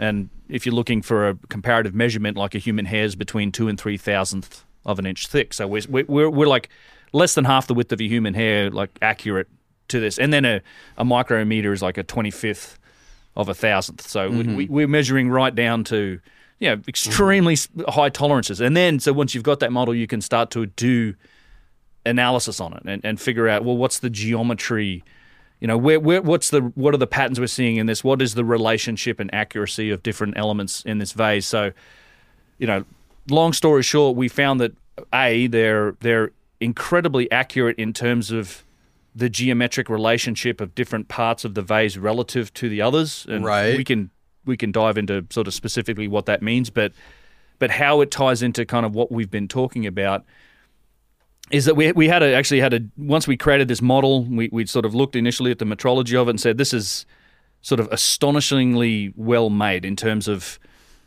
like the vase itself is is oblate. Like you can't make do. It's not like a, it doesn't conform to a regular shape, so you can't really do measurement on it. So what you have to do is is match geometric shapes to different parts of the vase. So at the top, we're matching like a, a flat plane to the top of the vase. Mm-hmm. And in a in a CMM or coordinate measurement system application, we can then say, okay, yeah, and it, it, it is also based on how many points of reference you use to match it. So you could do it with five points of reference, which isn't going to give you a really accurate measurement. Uh, but with these high definition models, we're using, you know, 70, 80,000 points of measurement. So it's a, that flat plane that we match to, say, the top of a vase, it's a very accurate representation of the top of the vase. But then we can look at it and say, okay, so how flat is it? So we're looking at these vases, it's within one or two thousandths of an inch of being perfectly flat. But once we've got that top of the vase, we've now you, you can kind of now use that as a as a as a comparison or a a relative measurement for other parts of the vase. So you have now, like, think of it as an x axis. You've got the top of the vase gives you your x axis. Then we looked at the vase and we said, well, let's match, say, a cylinder. Uh, you're matching regular geometric shapes to parts of the vase, things like cones, cylinders, spheres, torus, toruses, toroids, things like that. So in the neck of the vase, so you have the top, you've got the mouth of the vase, we can fit a cylinder right to the mouth of the vase. And you again using 60,000 points of reference, so it's very accurate. You can now do geometric operations on that cylinder. You can look at, okay, how cylindrical is it? Like, how perfectly does that vase neck represent that shape? And again, you're within, you know, single digits of a thousandth. But then, this is where it got interesting on the metrology, is you can now look at, all right, so because it's a cylinder, we can define the center line. We know where the center line is. How perpendicular is that center line relative to the top of the vase? Think of that as like like a y-axis, I guess, okay. or a z-axis. And turns out we're within again like a, a, single thousandth of an inch, so it's perfectly, almost perfectly perpendicular. And from there, we we stepped out and and I can show you slides in this if we want to maybe uh, get into some of the detail here, but you can then match things like the bottom of the vase matches a part of a sphere using like 80,000 points of reference. You can you can define where the center point of that sphere is and then match it against the center line of the vase and that's where sort of some of the precision in this object really started to to shine because it's you know you're within these single digit thousandths of an inch which which tells you a lot of a lot of things about the accuracy of how it was made the regularity of the shapes and it's just leagues beyond anything that is achievable by hand. I mean, we're talking about tolerances that aren't really perceivable by hand or eye, hmm. and it's stuff that's done in rose granite. And it's just it's remarkable engineering, but that's it, that was kind of just the beginning of the rabbit hole of what what happened after that because we, released the and I'm happy to we can go through those uh, that detail. Uh, I think when we maybe when we talk um, Yes. the next day. Yep. Uh, so what we did then is we actually so we released the model. We sort of open sourced this data, and we said, all right, so we found some remarkable aspects of this vase. Let's here's here's the STL. You can you can go to my website, download this model of the vase, and do this analysis for yourself. And we we had a Danish cryptographer download it, and he started looking for patterns in the in the vase, and he. He's a mathematician and cryptographer, and he, he started to find some really remarkable things. And this is where the sort of the sacred geometry element comes in. So he was looking for geometric patterns in it. So he, he discovered a number of things. Firstly, by finding out that, that some of the patterns this, that, that are related or drawn from this these sacred geometric exercises, things that Randall was showing. One of those is, is something called the Flower of Life grid. It's a series of interlocked circles, and he found that that elements of the vase were derived or could be matched to Flower of Life grids. There's a couple of different sizes. The, the inner diameter of the vase, and then the top and the bottom of the vase, and the outer diameter of the vase all match. There's there's two different Flower of Life grids that it matches. There was kind of like a starting point and then then he he he he uh, he found that like a, a primary, um, I guess, unit of measure that seems to have been involved in the design of the vase is the is the the radian. So a one radian angle, which is it's an it's a simple way to rep- a radian is an easy way to represent an angle. It's a little more elegant than the way we use 360 degrees. It's if you take you know a circle, you take its radius, you apply the length of that radius to the circumference of a circle. You like cut that out. The the angle that it forms in the center of the circle is a one radian angle. So you have like you know half a circle is essentially pi radians. So that this and there's two pi radians in a circle. So you can express any angle as a as a fraction or as a, a part of a, a number of radians, right? Right. So the one radian angle is used to derive a number of features on the vase, the placement of the handles, um, uh, the, the, the dimensions of and the curvatures of the sides of the vase at the top and the bottom. It's it's it's a fundamental principle in its in its um, construction. Further than that, he he found that all of the curvatures of the vase, and now you're talking about curves like you know, because these vases are shaped like like this, right? There, so all of the curves are essentially, you know, sections of circles. They're like the circle's kind of the, the main primitive that's used in its construction. But and all of the curves in the various different little places on the handles, at the base of the vase, at the top of the vase, and at the neck. You're talking about circles or sections of circles that have radii measuring from 42 millimeters at the to- at the high end down to like 1.1 millimeters at the bottom end. So you're talking about a circle with a radius of just over a millimeter. All of those radii of, of specifically those circles, that, that those the radii of those circles, they all match a specific algorithm that he discovered in this phase, and it's only those radii that match this. Something he called the radial traversal pattern. So it's it's every curvature that's used in the vase was only it, it all matches a single algorithm. If there were different sized radiuses, they wouldn't match this pattern. We don't see that. So each of these curvatures are related to each other through this single algorithm. Effectively, what you could do is represent the vase mathematically with this algorithm. So we thought, hmm, that's interesting, right? So he went into CAD and he said, let's create a vase model uh, based purely on this algorithm. So let's let's build one from scratch, just using this algorithm, and then compare it to the model of the vase. So he did this, and then he compared the model of the vase um, to this model that he'd created just using the the radial traversal pattern.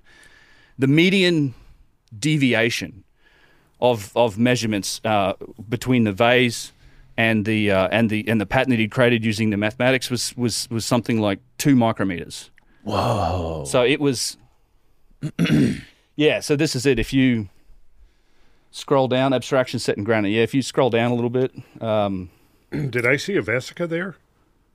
A- Holy shit. think This I- is what you were showing us earlier, Yeah. Randall. yeah. If you s- keep going, I think this is the second article that he wrote. Um, so here, yeah, here's this is the the radial traversal pattern.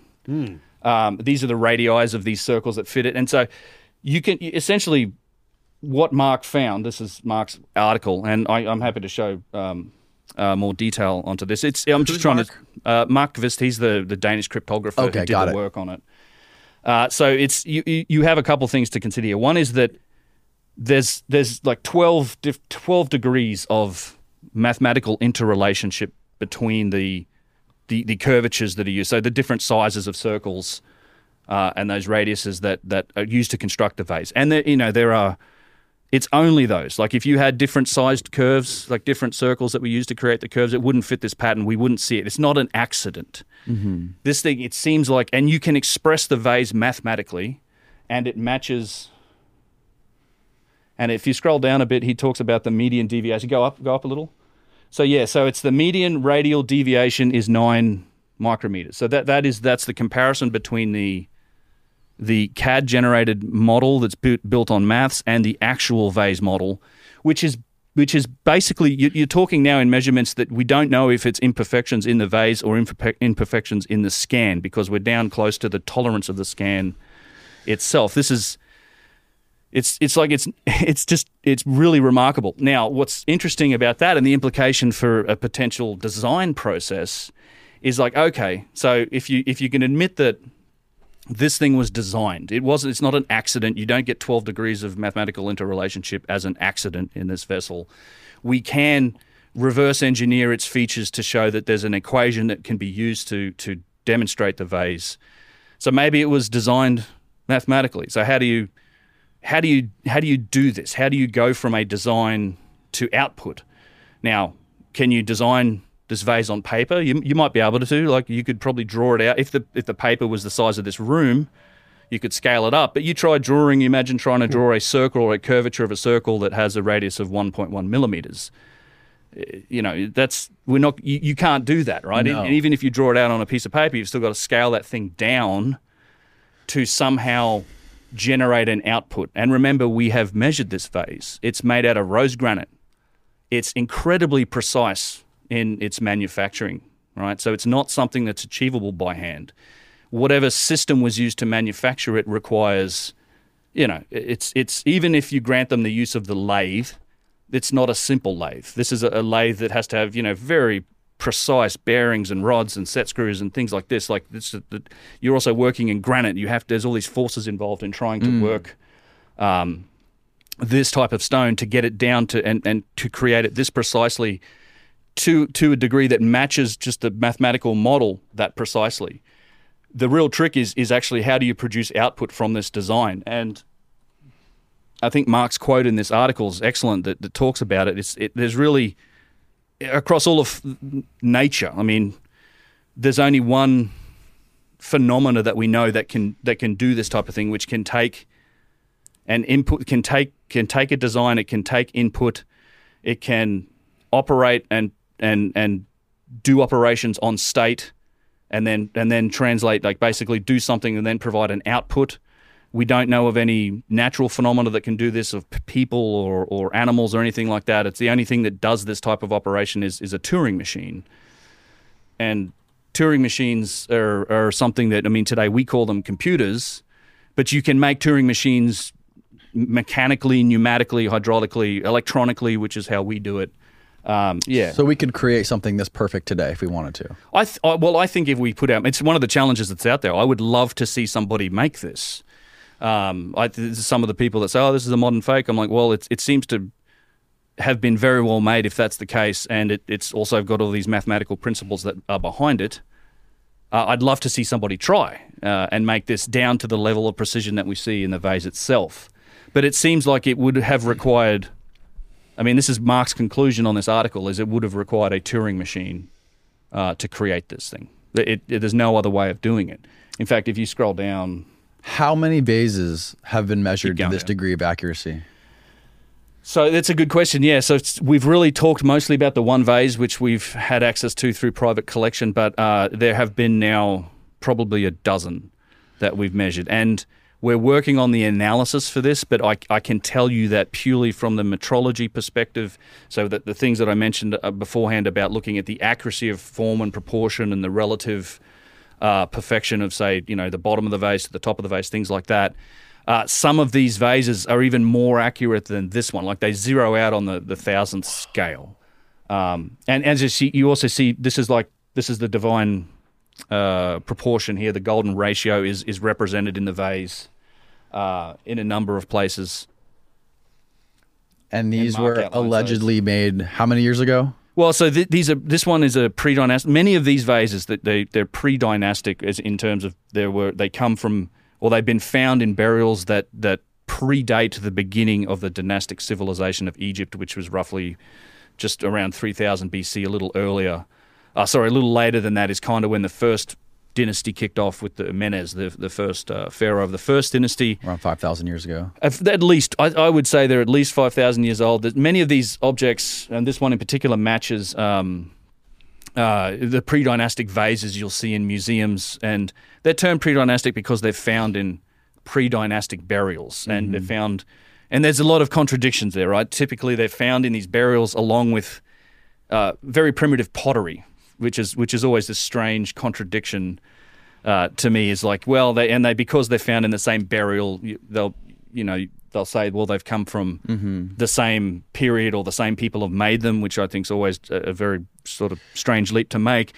But most of them were found, like forty to fifty thousand of them were found beneath the the step pyramid of Djoser at a place called Saqqara, uh, who was a, a, a pharaoh of the third dynasty and uh, he collected them. And it's even acknowledged uh, in the, I guess the the, uh, Egyptologists do say, and at the museum at Saqqara, they'll tell you that that many of these were inherited heirlooms because they've got names of like earlier rulers on them, or they've, you know, so they're saying that he was collecting them up and he he stored most of them with him. But you know, we have some of these vases have been found in burials that go back fourteen thousand years. There's a, a site called Toshka that's now underwater since they they built the high dam in Egypt, but it was excavated in the 1960s, and they it was a primitive burial. They found a guy in a fetal position, a skeleton curled Oh, up. yeah, I've seen this. And in the burial, he's you know he's got this primitive handmade pottery and stone vases, like these what seem to be precision made stone vases.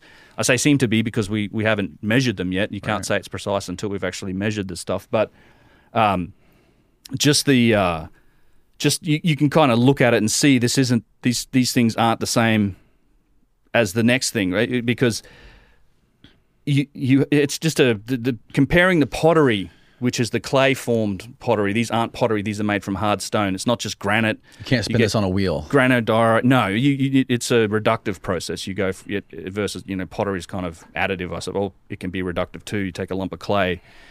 But this is extremely hard stone in a lot of cases. You have you know schist corundum diorite granodiorite, um, all sorts of types, and, and lapis lazuli, all, all, all types of stones, right up to ones that are even that contain high degrees of or high concentrations of things like corundum, which is a nine on the Mohs scale of hardness, a diamond being a 10 you know, steel being a hardened steel like six six and a half, granite six and a half to seven. Flint and diorite like, like seven and a half to eight. Th- you know, fingernails are like a two. Coppers like a like a three. So these are extremely tough substances, and there's just these thousands and thousands of these vases made from this material, and they're found in burials that often have essentially pottery that are set up and made to to, to imitate the vases. They're even painted to look like them. And it's hand formed pottery that isn't even spun on a wheel. Like it's literally put together by hand. They didn't have the wheel. This is this is these are some of the contradictions. They didn't have the, the wheel in No. pre-dynastic Egypt. Well, they don't even credit the Old Kingdom with the use of the wheel. That didn't come until later. Like they were dragging stuff along on sleds. Right. So they say there was no use of the wheel. So no potter's wheel, no lathe because the lathes are you know a fairly advanced application of the wheel. Uh, but yet they have you have these objects that display characteristics of sophisticated technology, mathematical design, sacred geometry, and they're buried with very simple artifacts like pottery, uh, you know, hand formed pottery that is that is I think clearly set up to imitate these vases, and, and they even look like them. I've got a bunch of pictures here that uh, I can you show s- you examples of this. When you say they painted them, you pa- they painted them to look like the texture of granite with like the the different Yeah. color variations. Yeah, if you've got that SSD handy, that drive, you go into the the vases directory uh, in my podcast images directory. You, actually, this is on Randall. Is this he's on which TV is this? This is He's on he's on his computer. Okay, yeah. If you go into the podcast images directory and into vases, I'll show you some examples. There's um, yeah. It's I th- I think when we look at this is not specifically related to sacred geometry, but I think when we look at the past and we look at ancient Egypt, I think we need to be um, considering concepts like inheritance,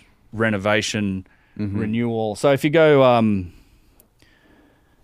uh, displayed next to simple pottery, there's there's a, that's uh, go up up yep uh, four imitation to the right. Yeah, yeah, you were on it. That's it. Yeah. So it's tough to see, but mm-hmm. but so you have here. These are pre-dynastic. This is in a pre-dynastic section in, in the Cairo Museum. Oh yeah, they dotted it. Yeah, so you have what's this, these are this a precision made sort of hard stone vase next to what is a it's not a wheel spun but a hand turned pottery vase that's been dotted up to look like granite.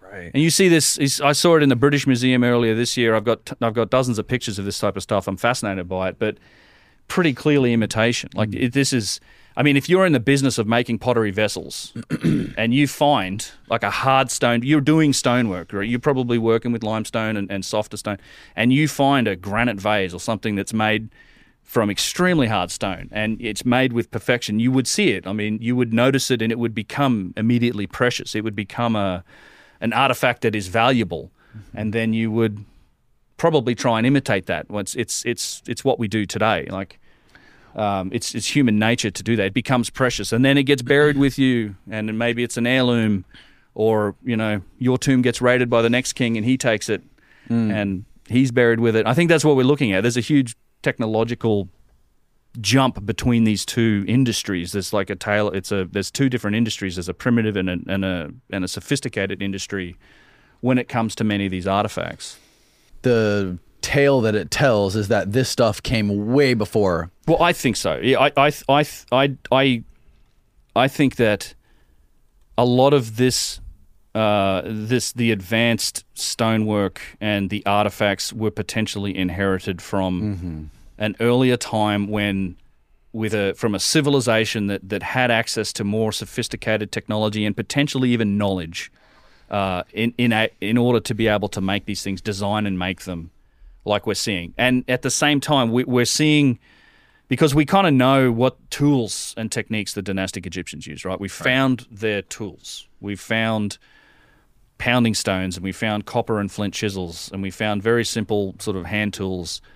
And we've got scenes on the wall that show how these tools and techniques are used. Like we see the primitive methodologies that they were, they were using to make and do stuff. I mean, and then at the same time we have a class of artifacts that very much match that description so be it in pottery vases or in you know rough statues or rough boxes or columns we have a we have these artifacts that match the tools and techniques of the that we know the dynastic Egyptians used and that we know how they use them because of these scenes on the walls. At the same time we have another class of artifacts that doesn't seem to match that that, that mm-hmm. display signs of machining of overcuts of you know rapid stone cutting we you know high degrees of precision and symmetry into extremely hard stone uh, we've got the logistical challenges of, of objects that weigh up to a thousand tons and more you know being moved around so It's an insane amount of work. It's a, it, not just with the precision, but with the moving of these enormous objects.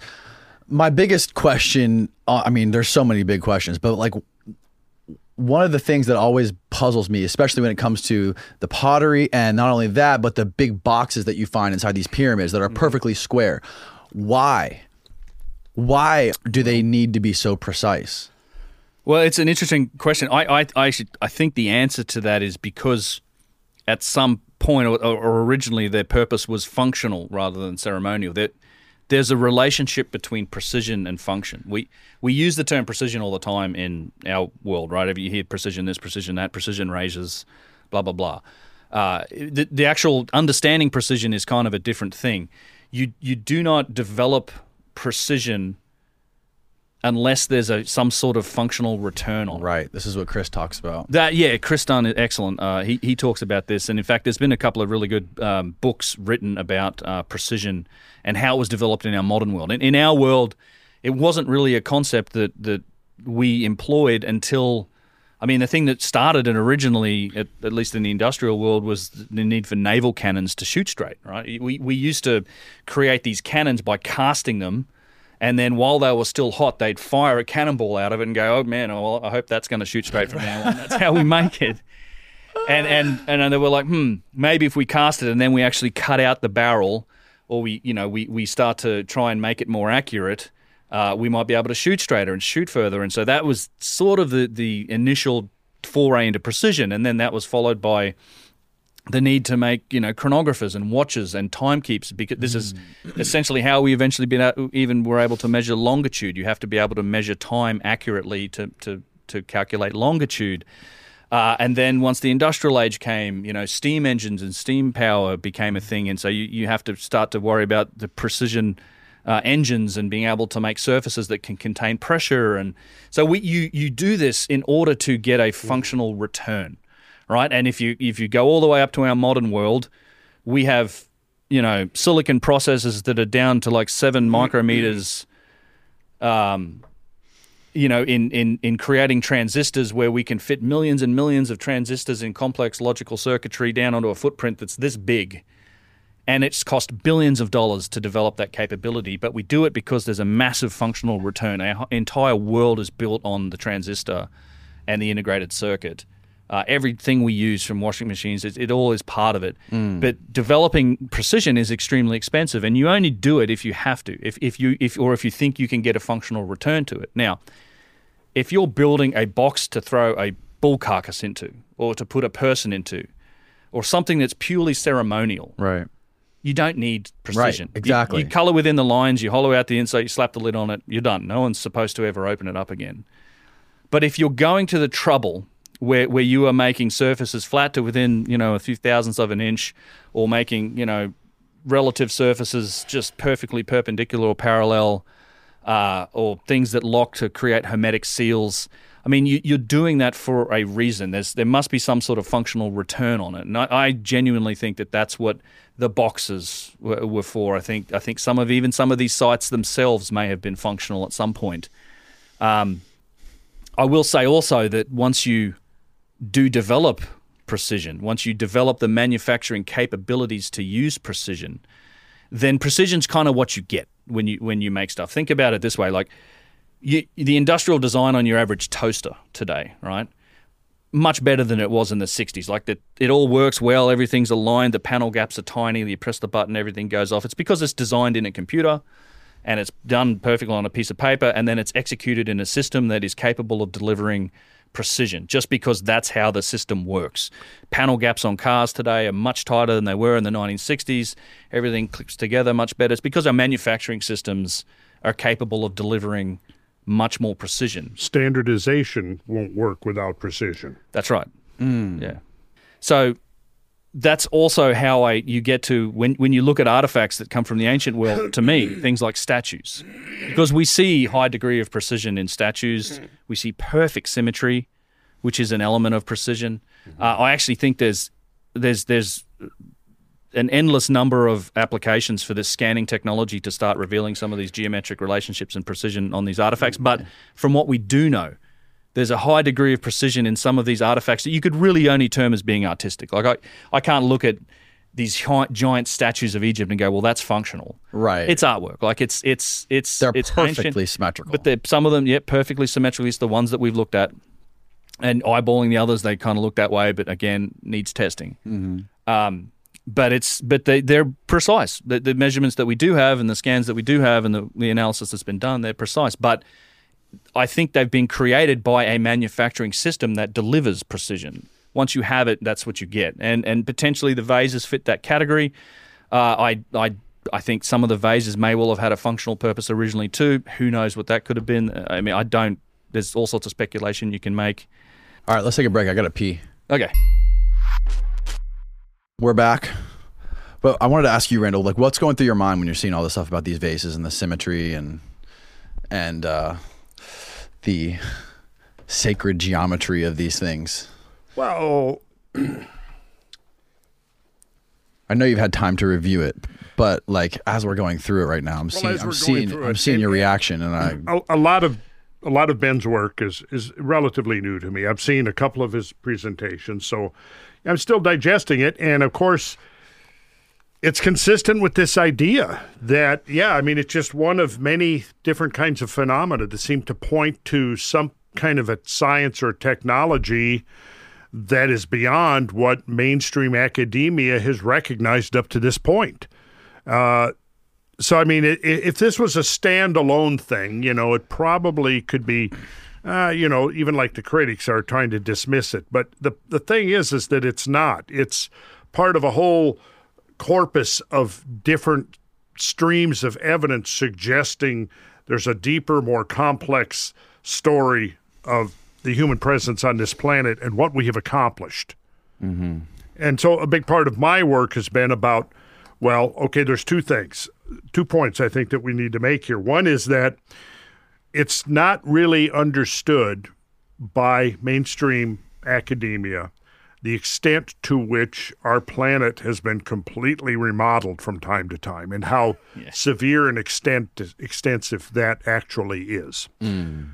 On the other hand, if you're looking for if your definition of a civilization is basically a reflection of what we have done in the last three to four centuries in creating this modern scientific based, industrially based civilization, well, if that's what you're looking for, it may not have looked anything like we would imagine that it would look.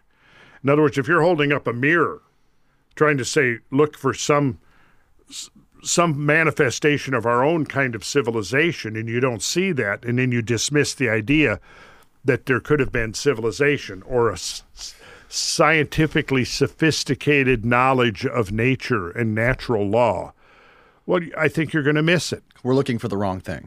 yeah i think that we have to be open to thinking that there may be other avenues of manifestation in the creation of what we call civilization Yep. that don't look anything like Yeah. what we're you know what we now call civilization G- Graham Hancock has a great way of putting it uh, that I, I like to to uh, to to tell people is that you know he says that we have and it's a good term a, a, an electromechanical approach to problem solving.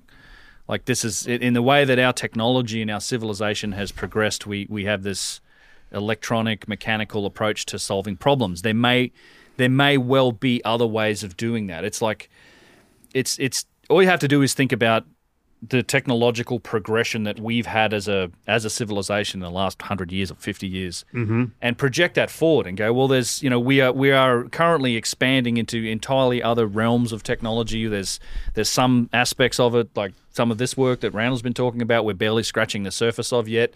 No doubt, inside of ten years, hundred years, a thousand years, we're going to know more and have pursued in in, in different angles and other paths of technology. I think what Randall's saying is exactly right in that there are other ways to solve some of these problems. There are other technological paths and evolutions that another or previous advanced civilization could have gone down, which, you know, necessarily it they wouldn't look anything like us. It could have it could have been they could have progressed down an entirely different technological tree and solved problems in a different way, and thus resulting in uh, something that is looks almost alien to us. Um, Do we even think they? Do we know or speculate if they even had something like commerce?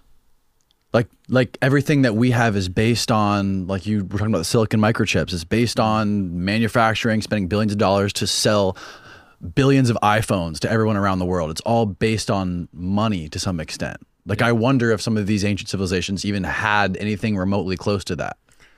I don't. I mean, I think anything that we would attempt to surmise about that would be speculation. However, when we do look at you know ancient cultures, we do see extensive commerce, trade networks thing. You know, that's one of the things discovered now about, you know, the Chacoan culture of the Southwest.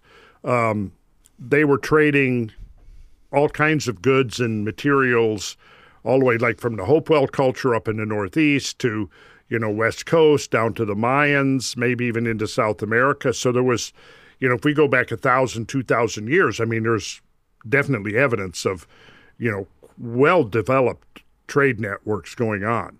And I, I think trade, you know, is a natural thing for people to do. And, and, you know, the model I work from is, you know, the realization that when we go back to um, some of the catastrophes, like the most powerful catastrophe of the last, in my opinion, perhaps is, you know, maybe five million years, is the Younger Dryas and the events around the Younger Dryas. And we know kind of we can, as our yardstick, we can basically uh, use habitat loss as a measure of how extensive uh, a catastrophe would be.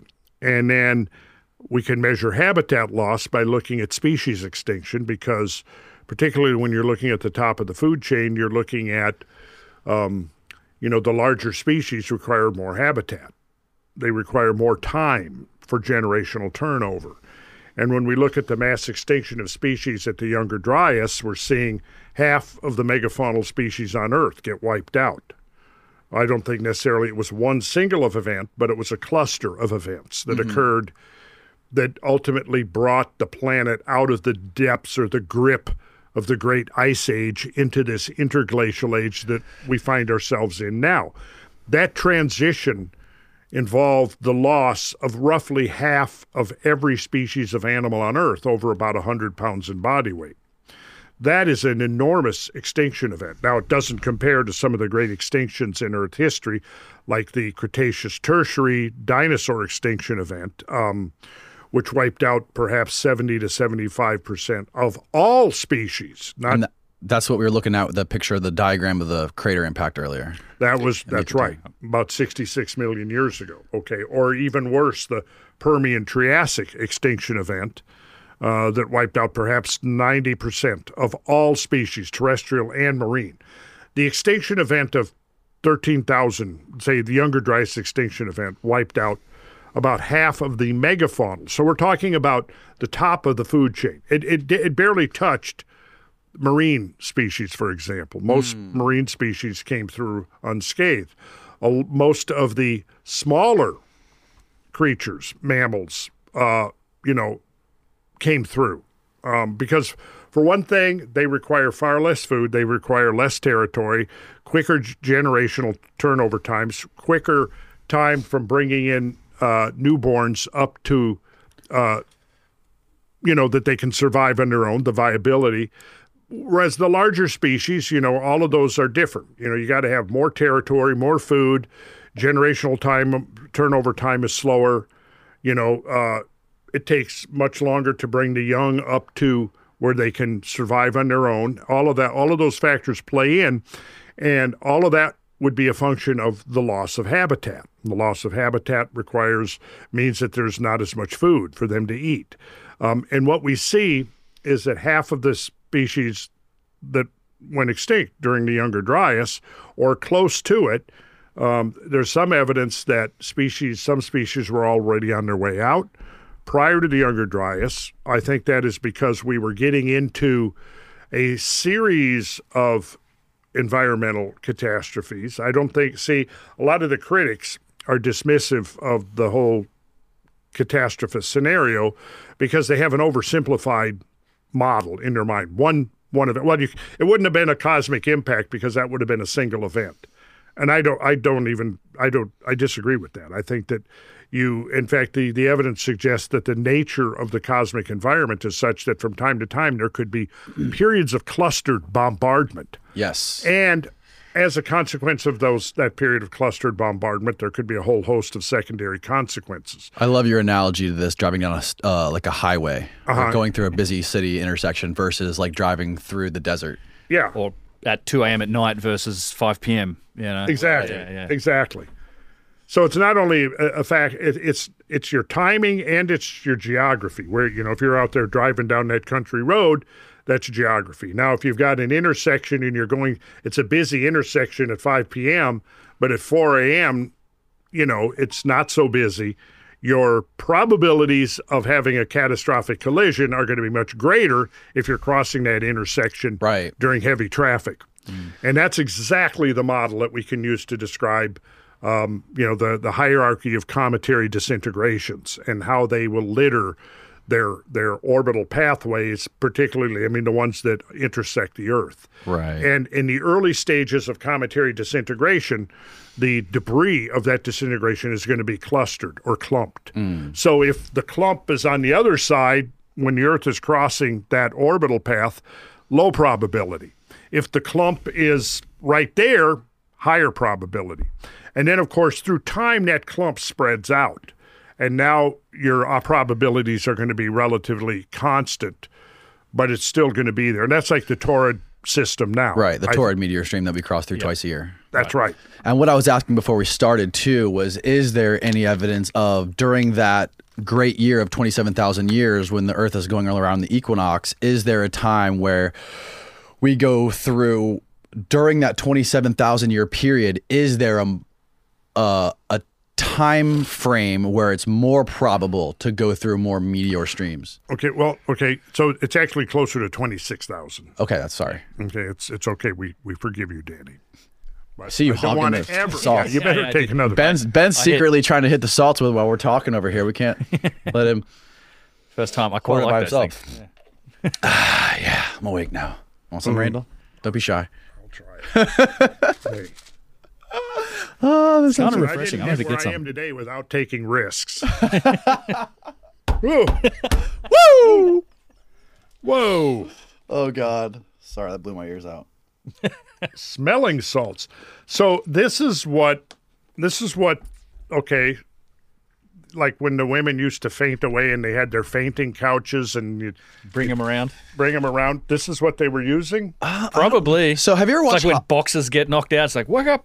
Have you ever? Wa- yeah, exactly. Have you ever seen hockey, a hockey match, or like a football match where these guys get concussions or they get hit really hard and they're sitting on the sidelines, Okay. and the medics will come over and they'll crack this little like Yeah, yeah, thing right in front of their nose, and they're like, they wake up. yeah. That's the same thing. Oh, this that's what It this like is. it wake it like jolts your nervous system and it wakes people up out. It wakes people up after they get knocked unconscious. Where do you get this?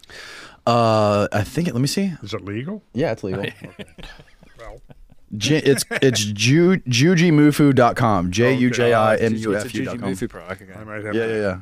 I might have to get that from you here. Good shit. Uh, sorry, before we got off from the, what were you asking me? Oh, okay. So the here's the- the thing, the I probably should pull up a visual. It it it helps so much to try to.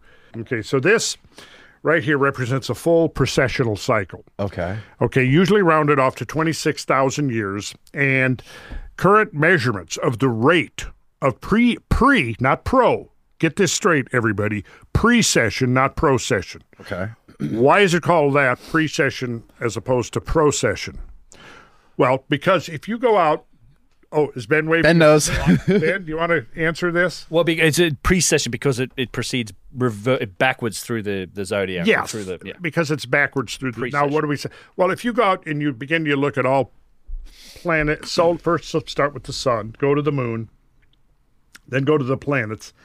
Everything is moving from west towards the east. Like if you go out and you stand and face the south, right? Mm-hmm. East is going to be on your left, west is going to be on your right, and you're watching the moon from night to night.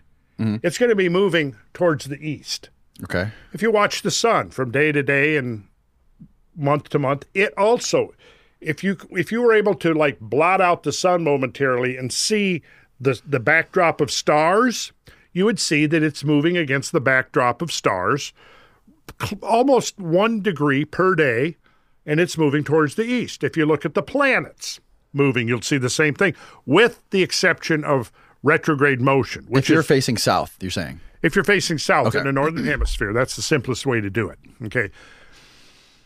Um, planets do what's called retrograde motion, which is not. It, it appears it's a, it, a visual illusion. It appears that they're backing up in their orbits, but they're not really. It's only something that occurs when the Earth is lapping the planet. Other than that, everything is moving towards the east. However, the vernal equinox, which is the the intersection of the two great cosmic planes, one, the plane of the ecliptic, which is Earth, Earth's orbital plane, two, the celestial equator, which is the Earth's equator projected into space. Now, the thing you got to realize, oh, I'll use this straw, perfect. Okay, imagine this is the Earth's axis. Mm-hmm. Right? Well, the Earth's axis is not perpendicular to its orbital plane. Like, let's suppose that Ben's head is the sun and the Earth is going around, right? Yes, yes. Okay. the same size. So there's a, there's a plane of the ecliptic that would say coincide with Ben's nose. yeah. All right. Okay. Well, the Earth's axis is tilted, Tilted. 23 and a half degrees. right. and it's going around, and that's what gives us the seasons, right? Because here's, let's say this this would be winter. The northern hemisphere is hmm. tilted away from the sun. So it's further in. This It's summer. summer, Now it's all right. Got it. Close. and these two are the equinoxes, where day and night are of equal, length. Hmm. Okay. Now, Earth's axis is not forever fixed in that orientation. Right now, the Earth's axis is pointed towards Polaris, the North Star. Half a cycle ago, it was over here pointed to, to Vega. That was the North Star because it's doing this. Actually, I should be going this way. Yep. It's doing this. Right. And it takes 26,000 or a little bit less than 26,000 years to do this. Okay. One The side. currently measured rate That's the great year. that's, what the ancients called the Great Year. The current rate, been measured by astronomers, is right at 50 arc seconds per year. What does that mean? 50 arc seconds per year. Yeah. okay, so you know that every circle is divided into 360 degrees. Right. Every degree is divided into 60 minutes, just like an hour mm-hmm. of time on the clock is divided into 60 minutes of time. Right. One degree of arc in a circle is divided into 60 minutes of arc. In fact, the term minute becomes because we're talking about minute parts of a degree. Now, for most day to day uses, you're not going to need more than that degree of precision. However, if you're like, say, for example, an astronomer and you're wanting to measure the proper motion of a distant star, even a minute or a minute of arc is too big. So they have gone even smaller. They've gone to a second order of minuteness, hence the second, right? So you go degree, 360 in a circle. Mm-hmm.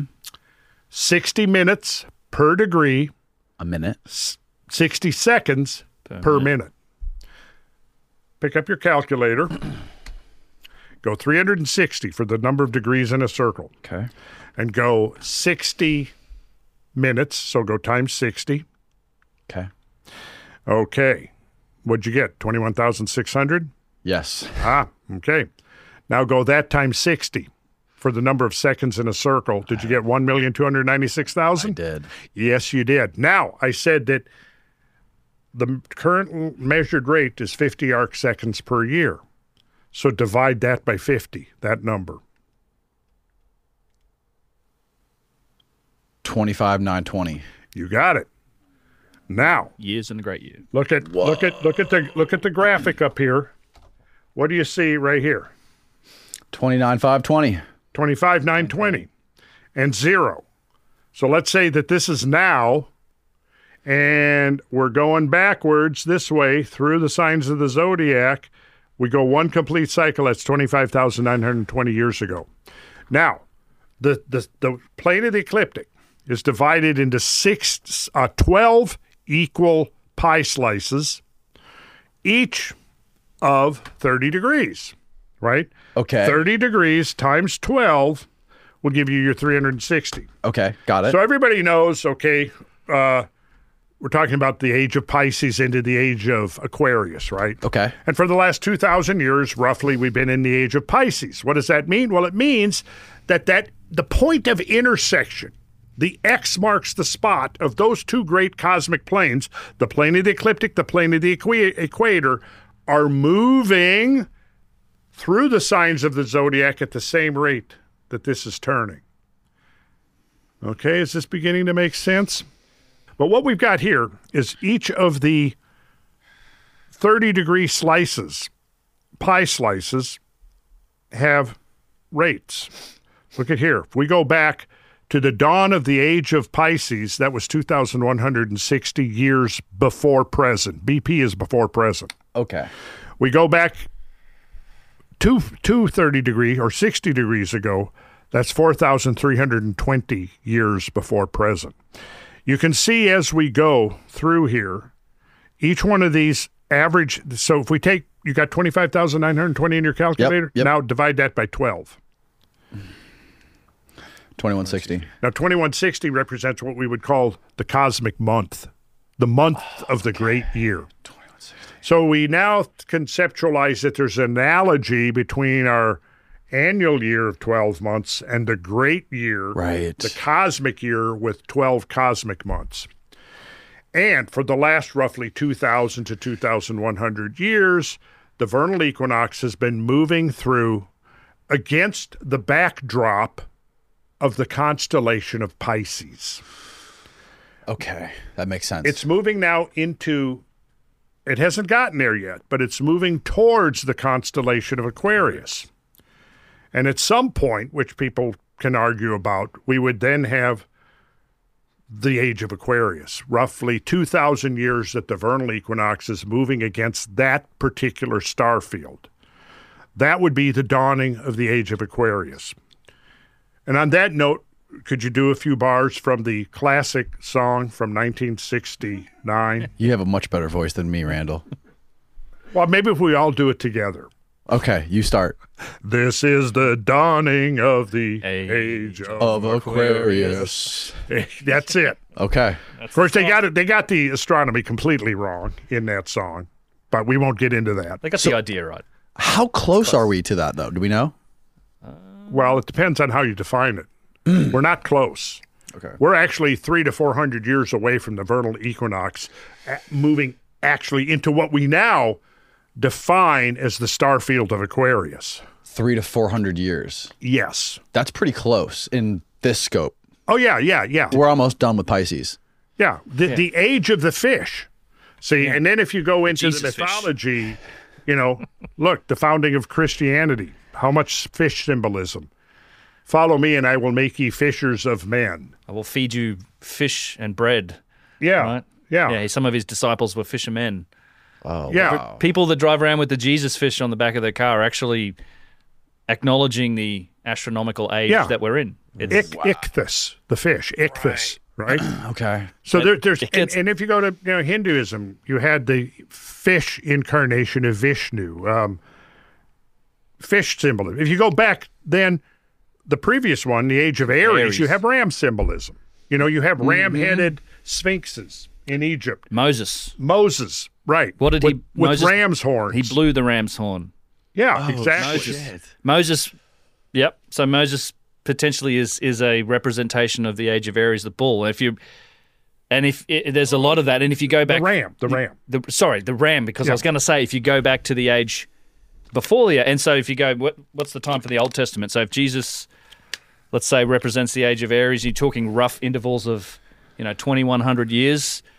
When was when did Jesus come in the New Testament? It was roughly 2000 years. 2,000 years? How, how what was the period before that to, to Moses in the Old Testament? Roughly 2000 years. Right, right. Yeah. 2000 BC. And if you think when Moses was introduced to us, he came down off the mountain with the commandments and he found his worshippers doing what? Do you remember? Worshipping the golden calf. The golden calf, which wa- and the, because is- the, the age before the age of Aries was the age of Taurus, the bull. yeah, so now They're worshipping oh the the golden bull calf. age is now obsolete. It's going past. We've got a new age with new energy symbolized by the ram. So you can go back through and you'll Hmm. see that. And once you know that, the astronomical component, you can go back and revisit it, revisit myths, and you'll see a whole other dimension of meaning Oh begin to emerge. God, there's, so many layers to this. there's a lot of astronomical phenomena symbolized in our stories and religions, and particularly the Bible. There's, there's Right. a whole Oh, number yeah. of them. I mean, the whole birth and death and resurrection is is is a essentially as telling a story about the what the sun does during the uh, the winter solstice. So And what is the speed of the Earth moving around the sun? It's 18.5 miles per second in its orbit. So convert that into miles per hour. So if it's 18.5 miles per second, Okay, 18.5. 18.5, and there's 3,600 seconds in an hour, you multiply that by 3,600, and that'll give you the number, which is the key solar number, one of the key solar numbers. Quit. this is 666. Yes. yes. Okay, so The number of the beast. the number of the beast. Here is wisdom. Let him who hath understanding count the number of the beast, for it is the number of a man, six hundred three score and six, is what it says. Yes. And it's not what most people think it is. It's uh, my God. Scratch a penny on his forehead. So what what is the significance of the number 666? well, Besides that that's the speed. where do you start? That's the question. Well, it was typically a number associated with the sun. And there's a lot of symbolism that would take us quite far afield. Um, let's see if this. Okay, this this the graphic is working. Okay, let me let me go into a larger. There we go. All right, so notice this line north south. That's the Earth's axis. Right. Remember the the, the straw that I was using. Mm-hmm. If you picture Earth's equator projected out into space, that's the celestial equator. Okay. And then you picture the ecliptic, which is Earth's the plane swept out by the Earth as it's going around the sun. It's the plane of the Earth's orbit. Now, remember what I said? There's so Nor- many motions. yeah. And it takes a little bit of thinking to get this integrated in your consciousness. North Celestial Pole, that is where Polaris, the North Star, now is. If we could go back half a cycle ago, it would be tilted over this way, and the pole would be pointing towards Vega. And one of the things we do on our, our, our field trips, which is fun, is if it's, you know, a clear night, we'll go out and I'll point out Polaris in the sky, the North Star, and then you can picture the that we're standing on the Earth and the pole, the axis of the Earth is pointing towards that. But 13,000 years ago, it was 47 degrees on the other side of a circle, and there's Vega. So now, if you can actually picture what's happened, is from Vega 13,000 or half of that number, 12,960, half of that number around brings us to now, Polaris. One half more cycle, 12,900 years from now, 13,000 years, the pole star will be Vega. Hmm. So if you're around, Danny, 13,000 years from now, and you try to navigate by the North Star, you will get lost. I mean, the, by Polaris. Yeah. You'll find yourself.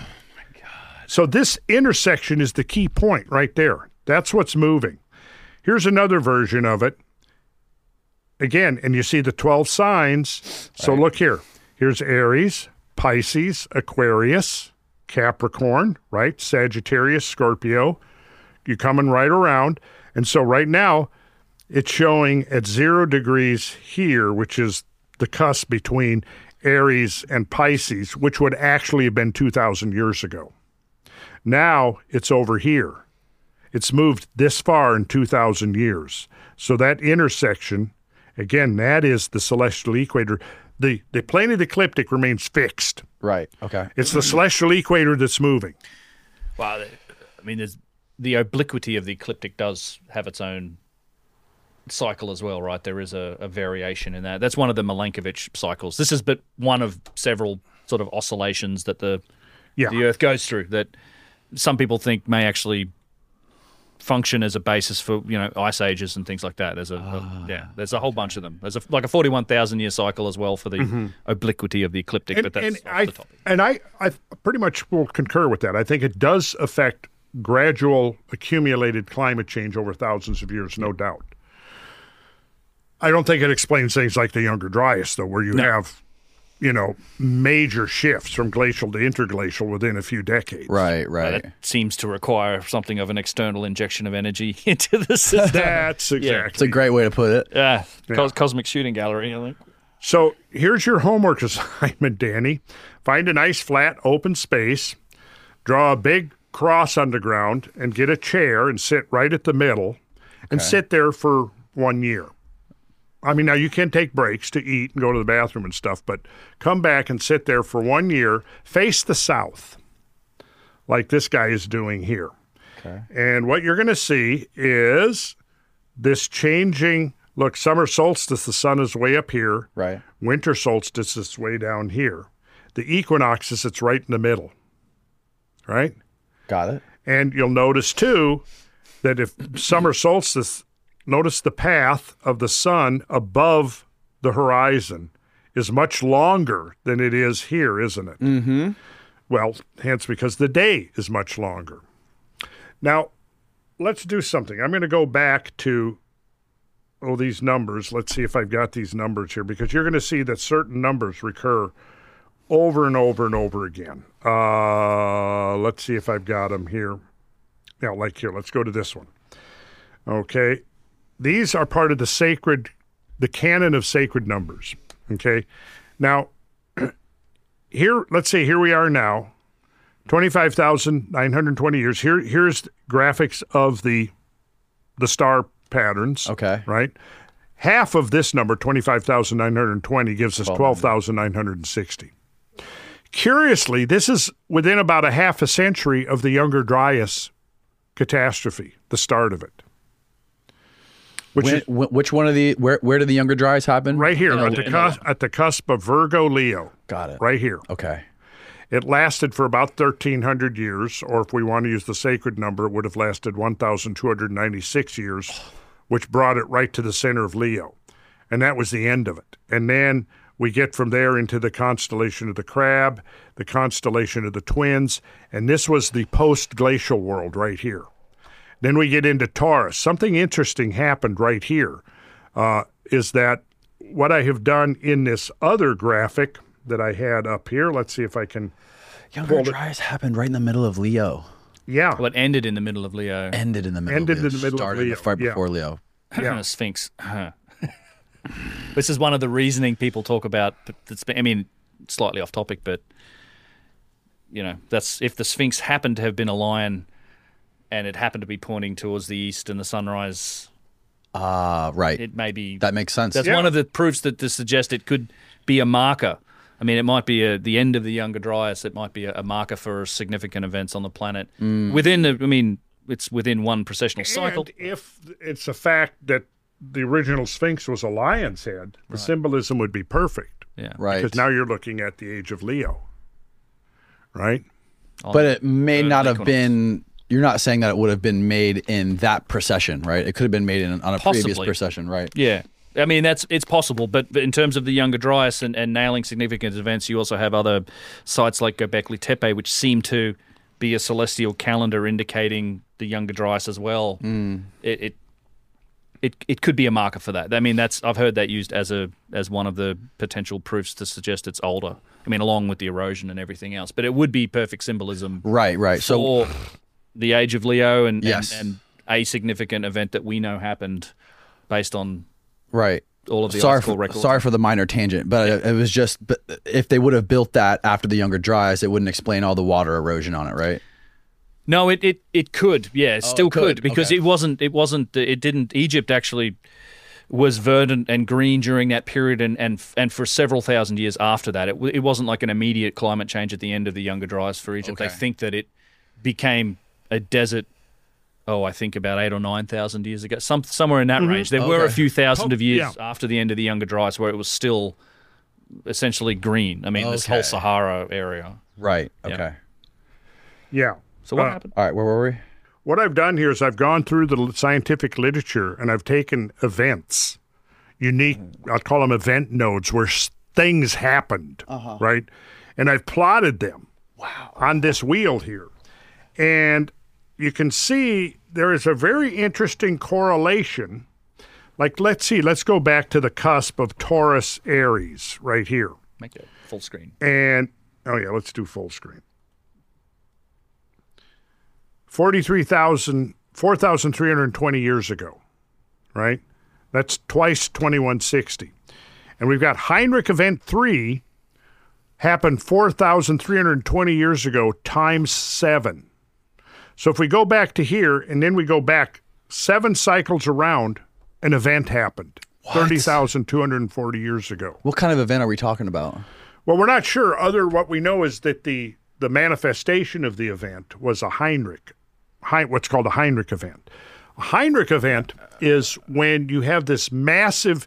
Now you got a picture. You missing a digit on that? Pardon me. Three hundred thousand years? Should that not? Oh no, thir- thirty thousand years. So one cycle ago. Then it's Yeah, let's see. Forty-three thousand twenty.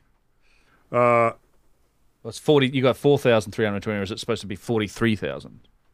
No, it's supposed to be. Well, this happened four thousand three hundred twenty years ago. Okay. So, thirty thousand two hundred years ago was Henry Heinrich event three. Okay. Got it. so it. if you go back to this event right here, and mm-hmm. then you go seven times around, right back to when the vernal equinox was standing in the same position in the sky, but seven times more than this, you'll see that it was at 30,240. Oh, in intervals of forty-three twenty. I got it. Okay. Yeah. I thought you're saying in intervals of precessional cycles. No. Okay. Oh, okay. Then if you go back to this here, this is the called the onset of neoglaciation. So here's the end of the Younger Dryas.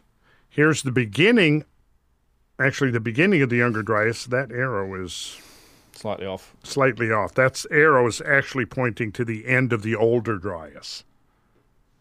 Okay. Yeah, nineteen six twenty was roughly this beginning of the Younger Dryas. There. 12,960. Sorry, twelve nine sixty. Um, Yeah. Spoonerism. And then here's the end of it.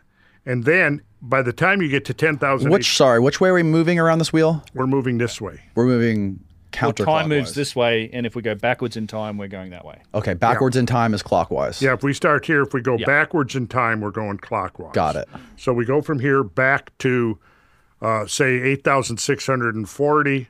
We had a Heinrich event, um, again, at time seven. So it's 60,480 years ago, there was an event. And again, it, it falls on the cusp of this transition.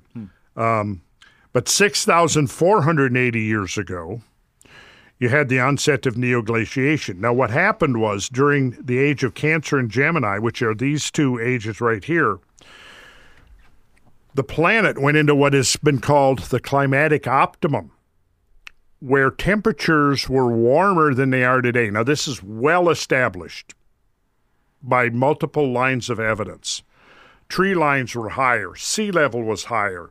Um, you know, the younger dryas is a is a flowering plant that likes cold weather. It's a polar wildflower. So, in the older dryas, in Europe, in northern Europe, you had an abundance of Dryas octopetala, which is the plant, the flowering plant, gave its name to the younger Dryas. That went away and was placed replaced by warmer, loving species. They prevailed, and if you look on this graph, that's from right here, end of the oldest Dryas, and there was a sharp temperature rise. The cold loving Dryas octopetala did not like this rise, the warmer temperature, because they were adapted to a polar climate. Well, the polar climate came to an end, and you had a warming period for half of a cycle here. And then, very suddenly, at around 12,960 years ago, Dryas octopetala suddenly returned, the cold loving plant. Now, that's an example of how you can use botany to determine uh, environmental changes. Because if you go from cold to warm, plant and animal species will change. So, cold times, you're going to have certain species of animals and plants. The warm comes back, and now you bring back in plants and animals that like warm species. Now, you can correlate that with studies of where sea level is at. So, typically, what will happen temperature rises, more glaciers melt, sea level rises, mm-hmm. right? The latitude of warm weather goes warm climate shifts to the north. Just like if we go back to the medieval warm period, say a thousand years ago, that lasted roughly from 900 AD to 1250 to 1300 AD, sea levels higher, you had much warmer weather, warmer climate, you had a flourishing wine industry in the British Isles, right? Um, which didn't exist until genetic modifications allowed the reintroduction of wine, uh, vint, uh, vintner, what do you call it? Vintner grapes, the, which is wine grapes. Yeah, wine grapes into England. That's also when Greenland was colonized by the Scandinavians during this warm period.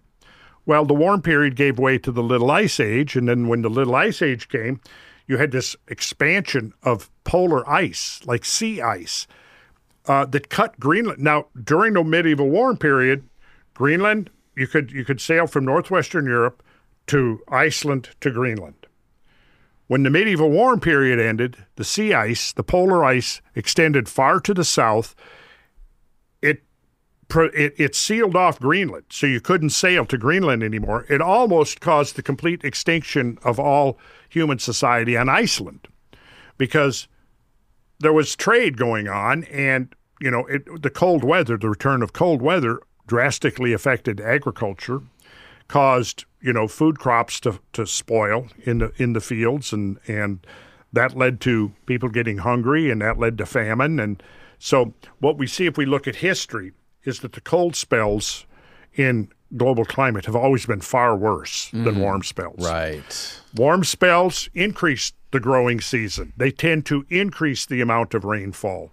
Um, I've documented and talked about this extensively on my Cosmographia slideshow, I mean, uh, podcast, showing that the overwhelming evidence that warm periods have been benign times within for human society, usually associated with, like, if we go back to about 540 roughly AD, the onset of what is called the Dark Ages cold period, saw famine. It saw pestilence because pestilence follows naturally in the wake of famine because people get malnourished, their immune systems become compromised, and now you have opportunistic diseases. So in 542 AD, after six years of cold weather and repeated crop failures, you had the Justinian plague that wiped out half the population of Europe. So now you have this cold period for about 300 years, 400 years, and now that gives way to what's called the medieval warm period.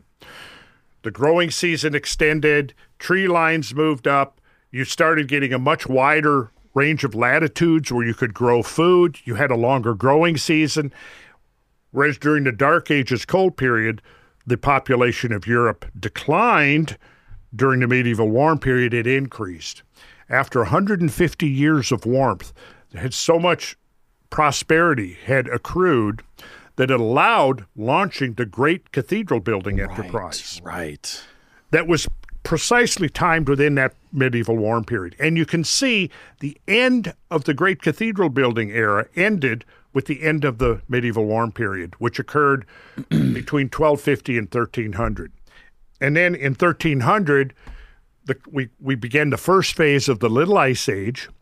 And again, a whole series of crop failures over the next few decades. And then in the 1340s, you had the bubonic plague, which again decimated a third the population of Europe. At that point, the great cathedral building era came to an end by that time. And we went into the uh, first phase of the Little Ice Age. That ameliorated somewhat right in the middle in the 1600s, and we had the Renaissance, and then the cold came back. That cold, which was the second phase of the Little Ice Age, kind of came to an end between 1850, about the mid 19th century, and by the 20th century, it was over. Interestingly, all of our measurements of modern warmth, b- uh, the baseline is the end of the Little Ice Age. So again, think of the analogy that I was Which talking. Which was when on here? well, on here you can't, you can almost not see it, but It's- it's okay. right, right here, slice. right there Got it. Okay. right? There you've got the onset of the Dark Ages, and here you've got the the onset of the Little Ice Age. So, So- it's like a quarter of 2160. Roughly, yeah, yeah. So we go we go back beginning of the Little Ice Age to 1300. Okay, got in it. round numbers, and it didn't didn't start everywhere at the same time. But within a half a century to a century, it had pretty much affected the whole world. Now, that little ice age was the coldest half millennium since the end of the Great Ice Age. Now, knowing that, and how do we know that? Well, from all these other factors that I talked about. For one thing, glaciers around the planet expanded enormously during the Little Ice Age. In Europe, Northern Europe, you had whole villages and farms that were wiped out by the glaciers that had swelled up to be bigger than they had been since the end of the Great Ice Age 11,000 years ago. Now, think about what it means if our determinations of, you know, global warming and so on, our baseline is the coldest period of 11,000, 10,000, 11,000 years. Right. Just like the analogy I used earlier, if you started Profit. Mm. if you started marking climate warmth and but you're you started at March 1st and then you get to June, well obviously yes. Each month you're going to see records being broken Right. right? See, that's what people are not being taking into account, and and the scientists that know this, some of them are pointing this out. They're being dismissed as climate deniers, even though there- is no such thing, because nobody denies that the climate changes. Point, break, show me one professional, one scientist Right. one meteorologist that's denying climate change, they don't exist. It's a completely fabricated concept to try to discredit anybody who's pointing out that the whole climate change narrative has been manufactured and it's based upon certain assumptions that completely don't don't come out legitimately once you've examined them. Because most people don't realize, okay, well, we're measuring glacier recession from the point at which the glaciers were the biggest they were in 10,000 years. Exactly. Yeah. And see, this is what's not being told, and it's deliberate. It's a deliberate deception. How far back did some of these glacial core samples take us? Oh, Well, 400,000 years, I think, at the maximum. Some of the, you're talking about the ice core samples? The ice core samples, yeah. yeah. Greenland and Antarctica are going to be the longest record. And yeah, we can see in there that there's massive changes. Now, there haven't been changes enough to completely melt away the Greenland ice sheet or the Antarctic ice sheet. However, the Laurentide ice sheet that was over most of Canada was as big as the South Polar ice sheet. The Cordilleran, which was over Western Canada, was about roughly the size of the Greenland ice sheet. The Fennoscandian ice sheet over northwestern Europe was even bigger than, than the Greenland ice sheet. All of that ice melted away literally in a few thousand years, and we don't have an explanation for where did the thermal energy come from to affect that drastic change that could cause that much ice to melt away that quickly. And given that we don't really even have an explanation that anybody that, that that there's a consensus around what causes the onset of an ice age and what causes the termination of an ice age, if we don't know that, how in the world can you claim that the science of climate change is settled? It's mm-hmm. ridiculous. Mm. It's ridiculous. And if somebody says that the, the the the climate that the science of climate change is settled, or they uh, they they call anyone who questions that consensus a climate change denier, right there, those two things are telling you either they don't know what the hell they're talking about, or they're phonies and they're lying. I think people get lost in the politics of this. People They get, do. people don't don't understand the history of this, and people get it's more nuanced where people are arguing over whether humans contribute to climate change or do humans not contribute to climate change. Of course, humans do contribute to climate change. The, the question is, is how much and how significant is that relative to the natural forces? Hmm. And I argue, based we look at the history of the climate change on Earth, that natural forces are overwhelmingly the dominant factors. Right. And we talked about this a little bit on our on our first podcast, but the way they're measuring the climate right now, they have these like old sensors that are like near airports or something. Yeah, Yeah. on top of tarmac. Right. Well, and it, there's manipulation of raw data going on too. They, they've Mm-hmm. literally changed the, the the raw measurements from the past, essentially, you know, cooling the past and warming the present, so Yeah. that the the trends match some of the computer models, uh, more or less. There's a guy named Tony Heller who does some good, uh, Uh, he, yeah, he's great. yeah, does some Tony good, Heller does some good stuff. some good videos exposing some of the way that that's worked in order to kind of manipulate the data such that it matches the predictions that were made almost exactly. Um, Yeah. and it's it is political. Unfortunately, it's. I mean, I, I always find it telling the. f- The, the first moment you usually ever engage in, in some sort of skepticism around the narrative of, of climate change, you generally first of all have to then defend yourself as saying, well, pollution bad as well. Like, Right. It's like for some reason it's it's weird. It's like, of Yeah. course, pollution is bad, and we should be stewards of the planet. But, but you- that's that's so that right there is telling you that it's a political argument. There's if somebody you, who did a study on this. I think it was Steven Pinker who basically he, he reverse engineered people's view on climate change, and he said basically all you have to do is figure out their political leanings. Yes. and then Yeah. you can That's figure right. out how they feel about climate change. Yeah.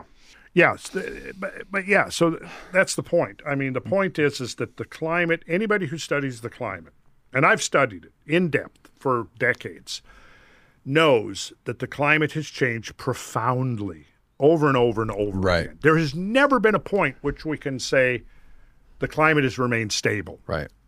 It doesn't exist. So, what you're now going to tell me is that all the natural factors that have been causing the climate to change, whether it's the sun, whether it's geomagnetism, whether it's ocean currents or atmospheric currents, or, you know, changes in albedo, changes in the relation of the planets, which is also a very interesting theory, volcanism. I mean, we could go on with the list. Are you going to tell me now all of those are irrelevant and non operational anymore? And it's only because people are driving SUVs, you know, and eating cows. And eating cows. That's right. Right. Right. Yeah, the right. cows. And eating cows, Yeah. which, but we're not going to eat cows tonight. We're going to eat seafood, right? We're gonna eat fish tonight. We're going to eat fish. Fish do not contribute to climate change that I'm aware of. Give it oh time. my god. But I think that the ancient peoples knew that there was a tempo of global change. Mm-hmm.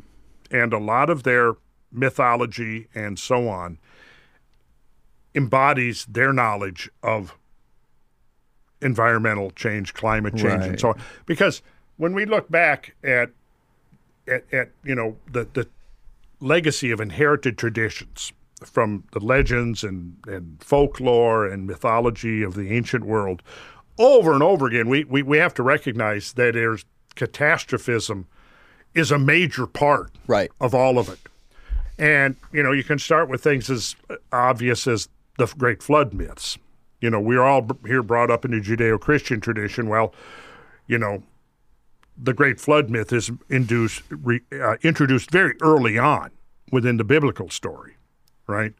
And of course, like flood myths from all over the world, there's always a moral moral component that's sort of juxtaposed on it, and I think that that's sort of a natural thing. Um, when something like that happens, we can we can refer to the uh, the uh, impact, the, the atmospheric impact of the Tungus, so-called Kundu- Tunguska cosmic body in 1908 Sibir- Siberia. Right. In the aftermath of that, what happened? Well, the Tungusi populace, the tribesmen that lived there, it launched a new religion. And Agdi, the god of fire, descended from the sky to punish the people for their sins and their infractions and the things, their bad behavior. So immediately we see in a, a, a modern context a celestial event like that spawning a religion. Now imagine that you have an event that's 10 times or 100 or 1,000 times more powerful than just a single Tunguska event. Obviously, yes. And when you start looking at flood stories, I mean, one of the things you know we'll, we that uh, that um, we'll be doing in Montana, Ben and I, is we'll, we will be exploring landscapes that were created by flows of hundreds of millions of cubic feet per second. We'll be exploring landscapes that were carved and created by water flows that are 10 and 20 times greater than every single river on earth combined. Now, if you survived something like that, yeah, it's natural that the survivors of, of events on that magnitude would would look at it in theological terms and moral terms and so on. But behind that, that veneer, that theological and moralistic veneer, I think we're looking at very natural events that we now know we can I, we can document that events like this have occurred repeatedly in Earth history. Mm, yeah. And the wonder of it is, in some ways, is how we humans did not go the way of the woolly mammoths. That is the wonder of it. Yeah. We did have a bottleneck. I mean, we know this Yeah. is there was definitely a bottleneck in both population and genetic diversity associated with the the time frame of the younger dryas. It's kind of funny. There was a study done recently. Uh, Antonio Zamora's done some good little short YouTube videos on it if people are interested. But it's it is a study that shows that there was a, across the world all populations of humans almost everywhere, and these are disconnected, isolated groups simultaneously went through uh, a decrease in, in genetic diversity, and in, particularly in male populations, actually. Uh, and it's all associated with a period of time shortly after the onset of the younger dryas. And of course, it's the study's authors don't make a connection to, you know, the younger dryas period because it's still a debated topic, I guess, in, in, in what you'd call mainstream science.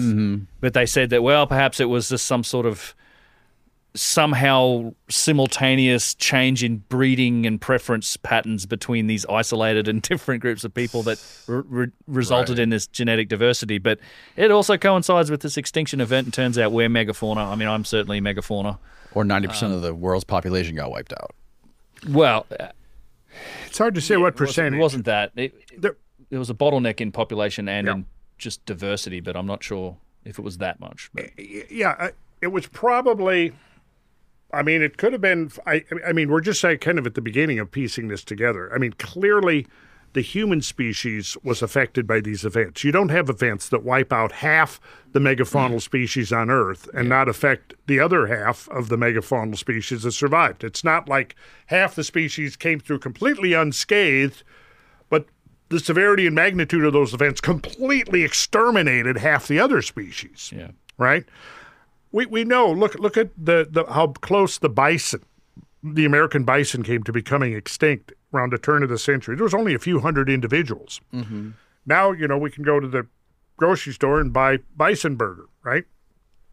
A thousand, ten thousand years from now, you could completely miss the fact that bison came this close to becoming extinct species.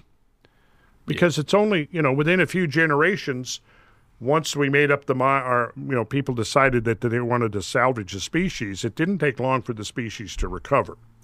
So, I mean, 10,000 or uh, 12,000 or 13,000 years ago, a species may have come that close to extinction, but there was still enough numbers that the, the species within a few centuries could completely re- could could recover.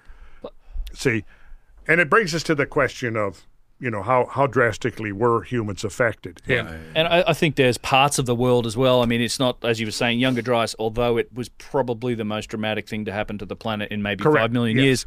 It wasn't. 5 million. Yeah, I mean, it. Yeah. Yeah, it might have been the worst thing that's happened to the planet in five million, certainly from an extinction perspective. But it's not. There were parts of the planet that didn't weren't as affected as other as as badly affected as others. Certainly, North and South America were tremendously impacted with the species that went went extinct. We see a similar thing in Europe, but you look at Africa or Australia, and there seems to have been much less much less impact. I mean, that's one of the you know Af- Africa has a lot of megafauna, and you, you look at the, Right. the the what we estimate the age of lots of that megafauna is still going to be like two to three million years old. Like those species also lived through uh, the younger dryas. Australia is somewhat similar. Australia did undergo very severe mass extinction, but it was much earlier Yeah. than the younger Dryas. Yeah. Now, if you look at percentages, North and South America both experienced about a 75% reduction in megafaunal species. Yeah. So in other words, North America lost about three quarters of the big animals. I mean, think about think about the animals that used to be here in North America. Four species of proboscideans. You had the the, the, the sort of woolly mammoth, the Columbian mammoth, the imperial mammoth. Um, you had mastodons. You had dire wolves. You had giant cave bears. You had huge moose. You had giant deer. Armadillos, What? armadillos, Giant armadillos. size of a Volkswagen, bro. Yeah, yeah, and you had yeah, and, and giant ground sloths. I mean, Yeah. the list was up to like close to hundred species, right? How do we know we had armadillos that big? Because we found their remains. yeah, Go through Cincinnati actual Airport sometime. remains of these oh. animals. Cincinnati Airport, I went through there the other day. They actually had the skeletons. They had a dire wolf. They had a saber-toothed tiger. They had mastodons. They had one of the big elk, the giant elk. That Yeah. were just like, Whoa. like, my God, Yeah. Yeah. So short-faced bear. now, Okay, so North and South America both lost about three quarters of their species. Eurasia lost a little more than a third. About 35% of species in Eurasia went extinct by the end of the Younger Dryas. Africa, 10 to 12%. Hmm. So a lot of the big animals in Africa are the survivors of the Pleistocene. People don't realize that when you start looking at rhinos and hippos and right. elephants and and giraffes and all the rest of them so clearly, the, the, the, the cataclysm, the Younger Dryas cataclysm, was not uniform around the whole planet. Right. Now, one of the other things that I've noticed from going back into literature um, is that a lot of times, going back to the idea of how humans were affected, um, you had places where there was obvious settlements, had been there for centuries, and then all of a sudden they're abandoned. The usual assumption was well, these people got up and migrated somewhere else. Problem is, is then the other places you find evidence of human occupation, and they're gone at the same time. You find quarries all over non-glaciated North American settlement camps and things like that, where people were living, working. You find the the uh, the refuse pits, the the middens, all of the things that was evidence that there was a a, fairly long period of occupation, and then all of a sudden it's it it ends, and that that termination coincides in many cases with the beginning of the Younger Dryas, and it's probably more a case, less a case that they got up and moved somewhere else, is that they didn't survive. Right, like a quarry, uh, you know, where they're they're quarrying flint or stones for their for their spear points and things are active for centuries and then all of a sudden they're abandoned oh, well, they got up and moved somewhere else. Well, where'd they move to? But what's more likely is that, yeah, they, that, that, that particular social group died out, and that was the end of it. Um, How much debate is there over what caused the Younger Dryas, whether it be comets or solar ejections or all of the above?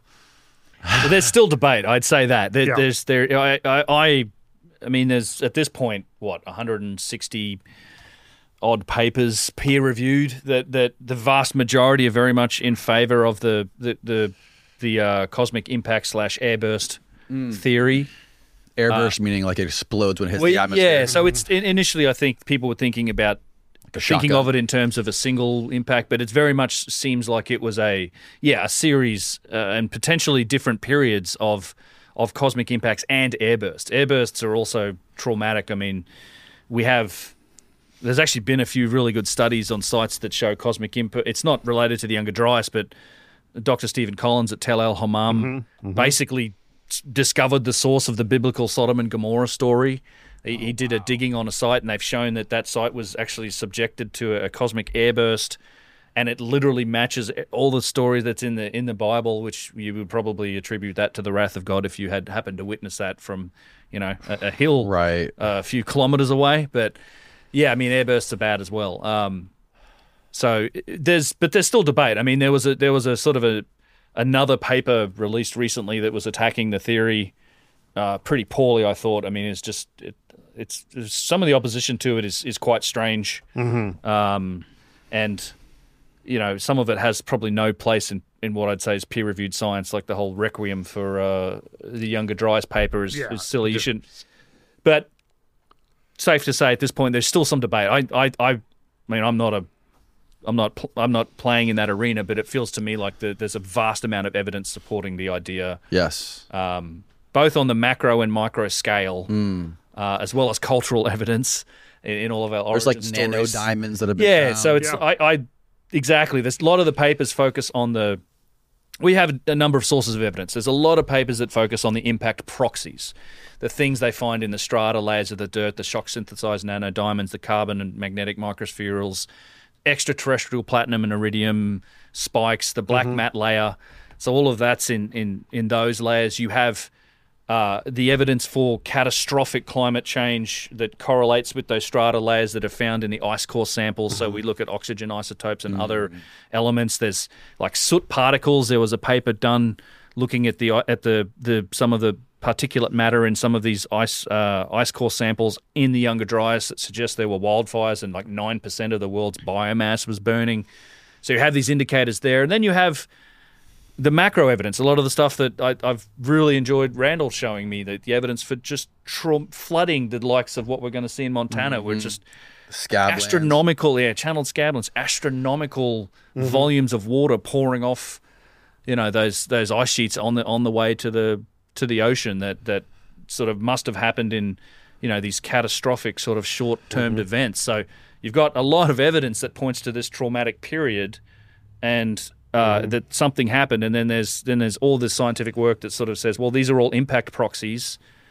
Um, you know, Mark, there's a great presentation done by Mark Young at the, the, the Cosmic Summit conference that we held earlier, which sort of uh, looked at a lot of this evidence. And, you know, I, I think at one point he, he, he points to some of the rebuttals of the. Um, of, of some of the naysayers of this pointing out that well no we're not looking at micro diamonds we're actually looking at like bug poop and Mark was saying well Yeah. bug, bugs don't shit diamonds so Yeah. so do bugs shit diamonds? I don't think so. He said he's a deadpan guy, and he just delivered that line quite well. What is the idea about solar ejections?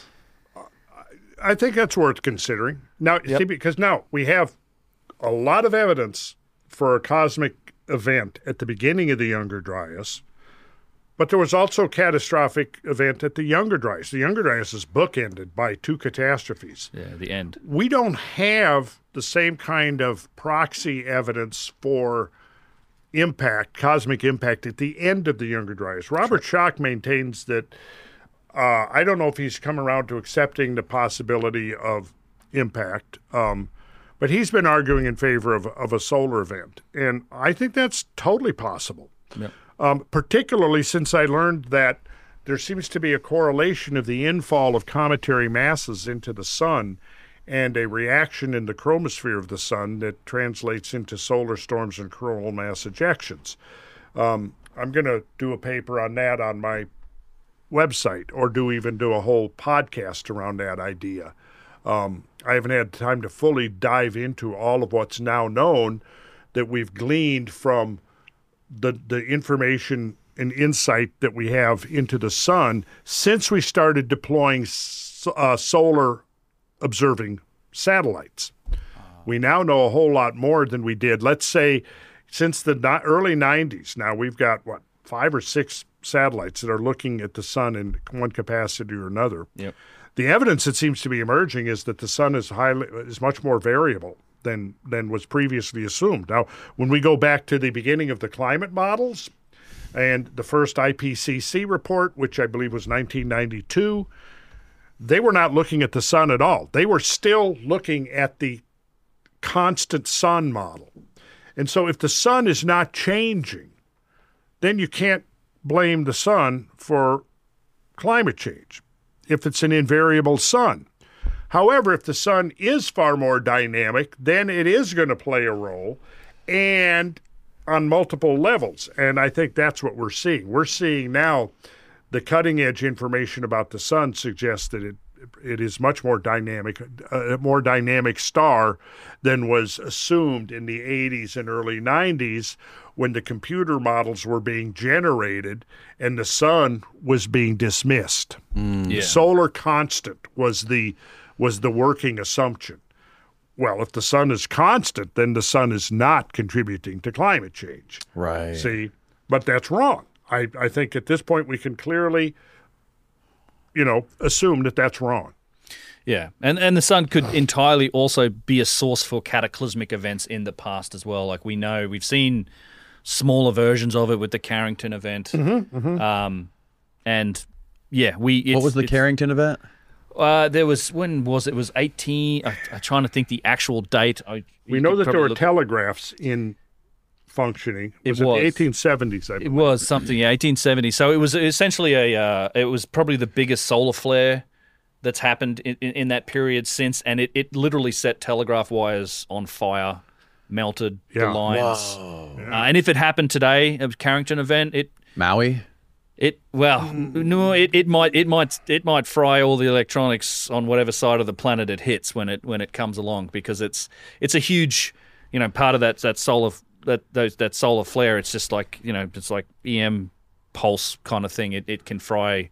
Uh, it's it sort of fries electronics. And, uh, Right. we, a lot of our electronics are very sensitive to electromagnetic pulses and things like that, which solar Yeah. flares, you know, hit you with. and there's, I mean, there are theorized more serious events even than that that come from Oh, the yeah. sun. So, There, there's evidence that there have been more powerful solar events than the Carrington event. oh yeah, Really? Yeah, we could talk about that in a future Okay. Podcast. Um, two things I want to mention. George Howard is reminding me that the second Cosmic Summit is coming up next June 14th and 15th. It is. Um, and the tickets have gone on sale, I believe, while we've been sitting here having our Oh, beautiful. podcast. Yeah, Amazing. yeah, Uh, So for sure when it goes live. Yeah. yeah. Ben was talking about our Montana tour. The last I heard, there was like two or three. I think it might have Spaces filled up. But Really? there might be one spot left. It, it- we'll see. But it's. I think it filled up as of yesterday. But I, there may be a spot. Okay. Well, the other thing that's is, coming is up. then in in starting on, on Halloween and for the following what four or five days, we're doing a tour um, eastern Tennessee in the Cumberland Plateau, which is an amazing place of caves and grottos and canyons and cataracts, mostly hidden under the vegetation and the canopy of the forests off the beaten path. We do this will be our fourth tour up in that area. We get off the beaten path. We've got a great uh, lodge uh, reserved for the tour that we're going to be using as a base to do these explorations. Um, so uh, if and we've still got like you know we've got probably eight or ten seats left open for that. And this again, very yeah the, the people that come together around these things are That's great. it- it- to me and i get this feedback all the time that people say well as awesome as as learning about this natural history and the landscapes and the catastrophes and all of this just as interesting and valuable and satisfying as the the connections and the friendships that come out of it because uh, like ben said earlier repeatedly people will say well you know i'm every day you know I, I go to my family for dinner i go you know at work. There's nobody interested in this kind of stuff that i can talk to but i come here and everybody is interested in these the mysteries of our past. And that's a big part of what what we're exploring in this is so it's not only about teaching people to read this cipher and decipher the landscapes because wouldn't you say that's kind of what it once once you've seen Oh, it's it's it's for me it's revelatory. And having somebody like you teach is great. Like actually being able to look at that land. I mean, it's a place. These are beautiful places just Yeah. on their own. But then once you actually get some of that context about what caused it, and you can start to imagine what actually happened here, it's just this. It's a whole other level. I mean. Uh, I've I've met people who actually live in these places, like in the Scablands, and you start to explain to them what happened, and they're just like, "Holy crap! I couldn't, Yeah. can't believe what you're looking They've at." been living in it, and They've they've been living in it, never even looked- looked at it Oh, from I- that view. I can't they don't tell you how many people have contacted me saying, "Well, I've lived here in this landscape all my life, and I'm suddenly looking at it with new eyes." Here, here's an analogy for you, Danny. Imagine, like we look up on the screen, we see words up there, don't we? Yeah. And you can read those words, and because you can read those words, you extract meaning from them. You can make associations. You can you can understand things. But if you're illiterate, You'll look up there, and those those they'll just be shapes. They won't convey any meaning to you. They won't convey information at all, will they? Nope. If you're illiterate. So what I'm getting at here is that there is a, a grammar, a syntax, a language of catastrophist geology that even most geologists are not well versed in. So what I've been doing for 40 years is learning that language. So when we go into the field, we look at things, and what I'm trying to do is teach people to be able to read that. And, and imagine this all your life, you've been going through and you're surrounded by words.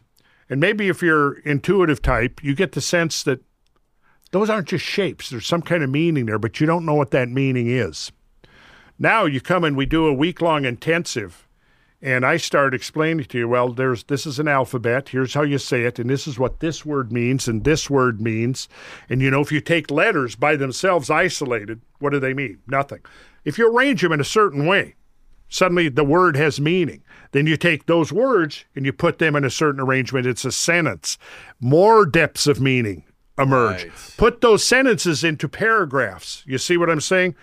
Now, let's say we do a week long intensive and you go from being completely illiterate to now you walk out and suddenly words all around you mm. start conveying insight and information to you. That's the goal of these of these tours to teach people to read that language that has literally been hidden within the landscape of the entire planet for 10 or 11 or 12,000 years because nobody had the perspective to see it on the scale that we can now see it. That's why when we do our briefings and we do the full um, the full study of what we're doing, it's it starts with you know, we look at myths, we look at stories, obviously, then we look at photographs, then we look at videos, then we look at, at NASA satellite photography, we look at, uh, you know, geographic information systems, we look at Google Maps, we look at um, digital elevation models, all of this because now we can see things on a on a scale that our grandparents couldn't see. 50 years ago, 60, 70 years ago, we didn't have satellites where pho- photography where you could be now begin to see the scale of some of these events that have played out on our planet. So I try to bring in as much of that as possible. Then the crown of that is you go out in the field and you start seeing this stuff for the and, and I'll tell you, even with all of the photography and the videos and the drone footage and everything, seeing that, until you get out in the field, you Yeah. know, it, it, it just, that's when it hits you. You begin to realize, I'm like a microbe here. Yeah. You know, I'm like a microbe. These things that have played out on the surface of this planet are in another realm altogether. So, Yeah, you can start to appreciate the the the literal like I, I, one of the terms I've heard you use is is like it's they off, they call uh, America was also known as as the New World, and it, it literally is because it was it's built on the ruins Yeah. of the old world, and you can get a sense for those some of those processes when you start to see this. It's, Right. It, it, these catastrophes, and that's why I think catastrophism such a and, and the evidence for it is such an important key that unlocks the possibility for a longer timeline and civilizations and things like this is because it literally changed the surface of the earth like like it, it it's between the, the flooding the fires the sea level rise and falls it changes the surface of the earth and and oh yeah, this is the video we put What is together. this? The Devil's Canyon? okay, this is drone footage from actually none other I than did put this Oh together. shit! Ben This Van is Ben's Kerkwyk. work. Yeah. Am I, am, am I okay to? go I sent it to you for this very reason Yeah, okay, but I want to make sure that it's understood. This is Ben's work here. Did- Yes. I did This is one it. of the places we visited. This was a canyon that was probably cut in a matter of a week or two, and Cut by. hit play by one of the great floods. Now let's take a look at this. Yeah, this was a, a basically an outflow can like down Yeah. to the Snake River, right? This Yeah. is- And and what you're seeing here is not a canyon produced over millions of years, but a canyon produced over a few weeks by a flow that probably would have been close to 50 million cubic feet per second or greater. And. So this entire canyon was rushing with water. yes, for a short period of time. For a and short it's been period dry since. It's like Yeah. So now this is in the channel scan. So this was on one of our tours, and you'll see as we pan around, and again, a lot of this is not going to be, yeah, it's not going to necessarily speak to somebody until you've been trained to read the language. Right. But now you can see here, you know, there's there's the group. There's some outcrop boulders that were left in the aftermath of the great flood flows. We're having, Those things on the left. yeah, yeah. There you can see our our vans. Um, How how deep is that from the very middle of it to the top? The deepest part, what it would be, eight hundred feet, maybe. maybe, Six, six to eight hundred feet. Oh, my God. It was. I mean, it was it overflowing this at one point. It probably Well, it started with an started overflow, with an overflow and then it cut down. Mm-hmm. and here's what you call a cataract, this bowl-shaped feature. Now, this entire landscape that you see here was completely submerged. This Palouse Falls is all that. That's the whole remnant, but you can see it's cutting its own little cataract there. But the cataract produced by the big flood was this big round thing that you're seeing all in here. This is one of our regular places to visit, and it's mind boggling in scale. So, this is one of your great features here. This is called Potholes Cataract. Picture out here, this is like a turbulent, moving sea. Okay. The entire width of the of the scene here. It's probably close to 200 feet deep. It's choked with thousands of icebergs. It's moving towards the viewer. And this is a ridge, and behind you, you can't see here, it drops down into the Columbia Valley. This water is pouring over this ridge, and these walls here are about 400 feet high. Think about this. If you have floodwaters coming through, ripping up stuff, excavating, eroding, well, that's half of it. The other half of the equation is that that material is transported and it has to be deposited somewhere. Hmm. So you learn to correlate both of those. What kind of rock is ripped up from here and where does it end up? Right. But you're going to see West Bar here, which is pretty amazing. We're coming around. This is West Bar. You're going to see it now. So are there giant rocks here that came from somewhere else? Oh, yeah. Glacial erratics, yeah. Yeah. There's there's rocks and huge chunks of granite that probably came from Canada that are Yeah. deposited out on this giant, uh, like a strewn floodplain. And where these coulees ended out, it's just these boulder fields that go Yeah. for hundreds of square miles of just Yeah. huge chunks of basalt, even some granite that Yeah. probably came from a long way away. And then you get these big erratics where, like haystack rock and things like that, that are just these Yeah. giant boulders that were deposited. Now, I want you to look here at the surface of this three mile long, two or three hundred foot boulder bar has giant current ripples on it. Now, the height of these current ripples varies between 30 and 50 feet. The height of like a up to a five story building. Um, and that's how we know without any doubt at all. There we go. Look at these. These are the kind of current ripples. I mean, you, you, you'll see them walking along a sandbar in a creek except that these current ripples are gigantic. Like I said, from Isn't this also seen in the Sahara? well, you have sand dunes in the Sahara, and they're being blown by wind, ah. not water, and they're they're dynamic. They're constantly moving. These are not moving. These are pretty much l- like they were when they were deposited 13 or 14,000 years ago when this gravel bar, it's actually a boulder bar. That's what you see when the tide comes out of the beach.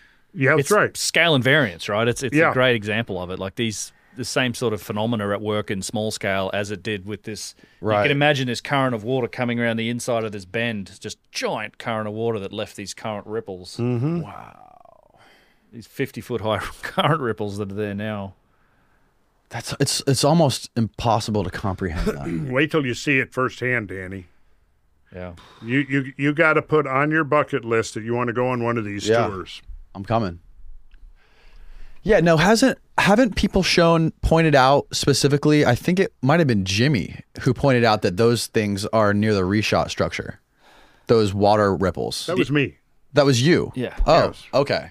Maybe Jimmy got it from you because I think I heard Jimmy say it too. Well, Jimmy has been arguing that the Richat structure is Atlantis. Exactly. Yeah. I don't agree with that. Now, Right. I remember you were here last time. You said it's Azores. I think that the, the most like if it if it existed, I think the most likely place that's the most consistent in the details of Plato's two dialogues is the Azores as a remnant. Mm-hmm. Those islands are the tops of mountains whose bottoms are part of a plateau that uh, about which there is a lot of evidence that it has subsided by a substantial amount since the last ice age. Uh, and I do a whole, I've got like nine hour lecture Right. that I do on that. It's a pretty solid case. I watched it. It's phenomenal. I watched it Oh. after our last podcast. Oh, excellent. Okay. Have wasn't there a recent voyage that was out went out to the Azores to look at this? I don't know. We were talking about this. I The thought there James was some- Cameron uh, was. I thought he was supposed to look at. I haven't. I haven't heard anything about that since it happened. I mean, but I'm not. I was wasn't it? involved in it. But a lot of the a science on this. a seamount dive or something. Could have been. Yeah. Yeah, I, I don't know. I, it's unfortunate that a lot of the actual science looking into the, the Mid Atlantic Ridge submergence sort of ceased. What in the like 70s and 80s. Yeah. Most, most of the real science once Atlantis became a dirty word, Right. they, they, they kind of stopped looking at it. But it's I I think it Oh yeah, like they, for example, one of the seamounts was back then was named the Atlantis Seamount. Um, in the literature and everything, and I've, you know, I've got the old from the 50s, 60s, 70s, and then we get closer to now. The same seamount has been renamed the Atlantic Seamount. Really? Yeah. That's bizarre. Well, I mean, to try to, you know, don't want to have that connection. to try to get rid of that that Yeah, the Atlantis thing. that woo woo connection to Atlantis. Right. But what I try to show in my my you know dissertation on it is that it isn't woo woo. Right. It's I mean, what's woo woo about it? I mean, if you start talking about, you know, whatever, you know, uh, you know, crystal spaceships or whatever, yeah. but if you stick to whatever Plato actually says, which is what I do, I pretty much break Plato's two dialogues down and go, what what did he actually say? Now, what is geology, geography, oceanography, and so forth, botany and genetics? What does all that say now in the context of what Plato said? And that's where I come up with, you know, that uh, uh, to me, Azores fits the bill. But I'm not saying the Azores was Atlantis.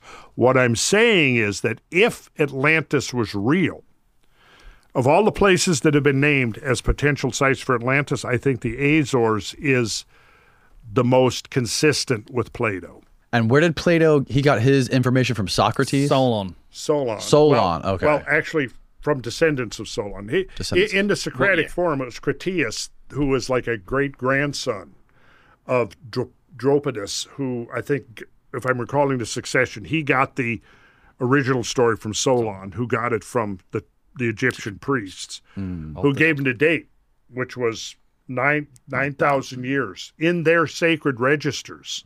Is is Sonchis was the name of the priest. and that would have been when compared to now. Well, Solon's uh, trip to Egypt occurred about 600 BC. So if you had 9,000 years to 600 BC, which would have been 2,600 years ago, what's 9,000 plus 2,600?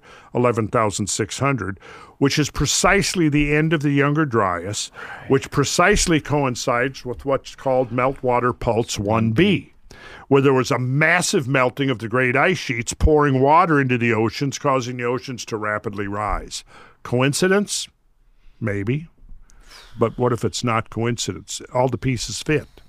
This is the stuff that I know you cover in the, in your uh, in your lecture series on it. But once the glaciers melt, you have isostatic rebound of the Earth's crust, which is the lifting up, like the, the you know all that weight of ice on the top of the of the globe here is, is going to come off it. So I think I love the beach ball analogy. Yeah. It, it goes up the Mid Atlantic Ridge. Which is where the Azores is located, is, is essentially like think of it as like a hinge joint in the crustal plate on the planet. So imagine, oh, right, right, right. so imagine, imagine if the land over here is going up, and what's it going to do? It's going to pull that apart. So Yeah. it's going to you're going to have sub submergence of the landmass at that mid Atlantic ridge at under. the same time. Yeah, it's going to go down. It's So, think isostatic compensation. Yeah. Because the Earth is constantly trying to make equilibrium. So if one place goes up, someplace else has to go down, and vice versa. Hmm. That's the geoid. It's trying to constantly adjust itself to fit the the mathematical geoid, which is a you know the perfect distribution of mass given the mass of the Earth, the, its orbital speed, its rotational velocity, rather, which is what causes that bulge around the equator. So during the Ice Age, you had this enormous buildup of ice on the planetary surface, on the land. All of that weight, which is billions of trillions of tons, is taken out of the oceans. So, like Brent said, the beach ball analogy if you take a beach ball and you press it this way, it bulges this way, right? If you, Danny, get up and go over and sit down on that cushion, what happens? Isostatic depression. When you get your ass up off that cushion, you'll have isostatic uplift or isostatic compensation. It'll come back up right. right? I told this to Joe Rogan when I was I was explaining to him, and I said, Joe, you probably didn't realize that right at this moment your ass is causing isostatic depression of your the cushion on your chair. I he probably doesn't remember that, um, but I did say that to him. One more thing I wanted to cover before we get the fuck out of here is uh, the idea of the pole shifts. Magnetic poles. The magnetic pole shifted and the Earth did like a 90 degree tilt. No, see now there Yeah. a lot of these people that are speculating don't really even be, seem to understand the difference between the the magnetic pole and the geographic pole. The geographic pole is the Earth's axis of rotation, right? The magnetic pole doesn't necessarily com- exactly coincide. In fact, it's it migrates. It doesn't coincide with the axis, the geographic pole, which is the axis of rotation. Those are two different things. Yeah. Now, the I believe you know I've looked deeply into that when I was first studying catastrophism, looking at the work of Velikovsky and and uh, um, Charles Hapgood and others. Charles Hapgood po- saw the catastrophic history of the Earth. He was trying to come up with an explanation. He came up with a relatively sophisticated model of crustal shift, not the whole mass of the planet, because he looked at the math The of it. crust, right, exactly. Right. Earth crust displacement was his theory. Or- right. I So it becomes disconnected from like the mantle. yes. the Asthenosphere, the the yes. the the plasticky kind of Yes. connection. You can think of the Earth as like the, the crust as being like the skin on an apple. That's like a relative uh, thickness of it, right? But beneath that, we have we have varying degrees of like plasticity and mm-hmm. connection. So it's like the the, the, Earth, the the tectonic plates are sliding around on what is it, the Asthenosphere that mm-hmm, that mm-hmm. has this plasticky kind of properties to it, and Hapgood proposed that that could have been disconnected and shifted violently or suddenly, and then And causing he, he proposed that actually before continental drift was accepted by mainstream geophysics and geology. Really?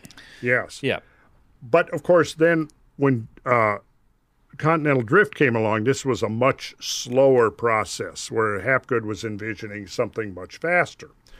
Now, I'm not sure I'm 100% correct, but I'm pretty sure that that uh, Hapgood abandoned that idea eventually. He didn't abandon the idea of catastrophism, just the mechanism that caused catastrophism. yeah, Now, I have a. It's very different. I think that back to this to the subject of isostatic compensation. You figure the again an equal the geoid in equilibrium is spinning on its axis. So now, remember the 13 mile difference mm-hmm. between The equator and the Arctic that's the radius. Yes. radius. Yes. Okay Oh, never mind. Sorry. yeah, radius. the radius. The the diameter's double that, 26 miles. So you're you're so now you picture this. If you have a huge redistribution of surface mass, so let's say that the that the weight of the ice over North America depresses the area of North America under the thickest ice by a couple of thousand feet. Well, now it's not in equilibrium with its latitude anymore, is it? Because all of the surface of the Earth's crust, if it's in equilibrium, you know, the northern latitudes are going to be miles closer to the Earth's center of mass than the equatorial. But now, what happens if you change that distance by thousands of feet, or maybe even in the case of the ocean bottoms, a mile or two? Right now, it's it's not in equilibrium anymore. It, it, it, there's there's not that correlation between the latitude and the distance from the Earth's center of mass. Could that then lead to an accelerated plate tectonics where the planet is trying to regain that equilibrium? So, in other words, if if you've got large parts, the north, the half of North America is depressed by a thousand, two thousand feet, and then all of a sudden it's and I say all of a sudden in a geological sense over a few thousand years, it's moved away from the center of mass. Now it's the distance that it would want to be if it was at a much more southerly latitude. Does that make sense? I think sense so. It does. I yes, think so. Yeah. So then, then the Earth, it's trying to reseek equilibrium, which I think what you're saying is, is it, it could that possibly cause a, viol, a kind of a violent Yes. adjustment, which leads to volcanism. A period of accelerated plate tectonics Yeah, is how which I is- would Ah, call it. so it's the Which would be weight. bad news. You're saying it's the weight from It's the mass. the yeah. or the mass of the ice sheets on top so of again, picture this oblate sphere. It's bulged out this way. right. So at the equator, it's 13 miles. and it's happy there. Now, go 45 degrees north, halfway to the North Pole. Well, now it's six and a half miles closer, right? Go even further. Now it might be 10 miles closer, right? Now, all of a sudden, let's imagine that it shifts upward by thousands of feet. Now, where it wants to be to be happy is going to be further south. It's going to want to be cl- farther away from the Earth's center of gravity. Got it. That makes sense. Yeah. And what would cause it, that to happen? Melting glaciers. Melting rapidly. glaciers. Because you've got this huge redistribution of mass Right. Okay. from off of the land surfaces into the ocean basins. Hmm. And during the onset of a glaci- glacial age, you've got the opposite. You're drawing out trillions and trillions of tons of water from the ocean, piling it up on land, and now that weight is pushing hmm. the land down by perhaps several thousand feet. At the same time, you're removing that weight from the ocean basins, which is going to cause the ocean basins to want to rise. So picture glacial, interglacial. You've got water being extracted from the oceans, building up on the land surface. From glacial back to interglacial, this is all melting and going back into the ocean. So if you look at over a long period of time, hundreds of thousands of years, oscillation, glacial, interglacial, glacial, interglacial, the shape of the geoid is pulsating in response to that redistribution of surface mass. Right. Now, I think there's a possibility, and I'm not a geophysicist, but I think it would be a possibility that that could introduce this disequilibrium that would cause the movement of the plates to try to shift. And once they start moving, the inertia of that movement, they're not going to necessarily stop because clearly, like Hapgood was right, I think, you know, when you look at orogenesis, mountain building, have you ever been up in Canadian Rockies and look at these incredible overthrust faults? That's a future Yeah, I'd love to tour, that. by yeah. the way, where you have slabs of rock, thousands of feet thick, thrust up over other, forming these mountain ranges. Mm-hmm. Well, okay, you can look at rates of erosion, and the higher you get material up, the faster the rate of erosion. The problem with mountains is this that seems to be ignored is that when you look at rates of erosion or downcutting, they're roughly, if, and if mountains are being built by continental drift, and mo- continental drift is a few centimeters or few inches per year, that would mean that they're moving, it's causing the, the, the, the plates to buckle and raise the mountains. Right. Well, the uplift of the mountains isn't going to be any faster than the lateral movement of the plates. But we've got mountains that are 10, 12, 13,000, 15,000 feet high. Yet when you look at the rates of downcutting and erosion, the rates of downcutting, of erosion, the, the eating away of the mountain masses being uplifted is roughly equal to the rate of uplift. How'd they get up there? How'd they get up there? Unless the rate of uplift was a whole lot faster. Way faster. yeah. Yep. Interesting. Yeah. It's possible. I mean, there's there's I, I think places like Tiwanaku in in the in the you know the the Andes mountain range is like that's a huge mystery about how Yeah. the hell that that whole plateau got up there and how it could have supported that the amount of life that was required to create a city of that magnitude. There are some real clues to to something potentially happening at a, a faster rate. I mean, I don't think it's like a, a day, like the, the Earth Right. flipping over. Uh, There's too much inertia in the system, and Right, right. too much stability in the system for that type of thing. Just personally, again, I'm not a geof- geo geophysicist either, but yeah, I'm, I I do I am interested in the the idea that something could have caused a, a, a fairly, at least geologically, quite rapid Yeah. shift in uh, in the Earth's crust or in at you know places like mountain ranges. So I think we need to kind of recon. See, I think we need to go back, take a kind of another look at the geological history of our planet within the context of catastrophism. Yeah.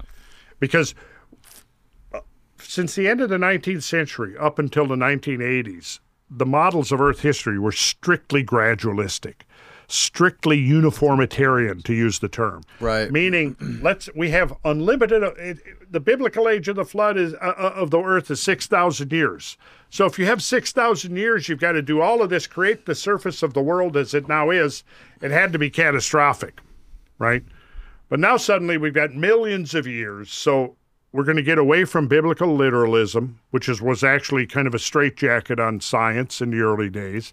We're going to get away from that, and we've got now unlimited amounts of time. So, given unlimited amounts of time, we don't need catastrophism anymore. It was kind of a case of the baby being thrown out with the ba- bathwater.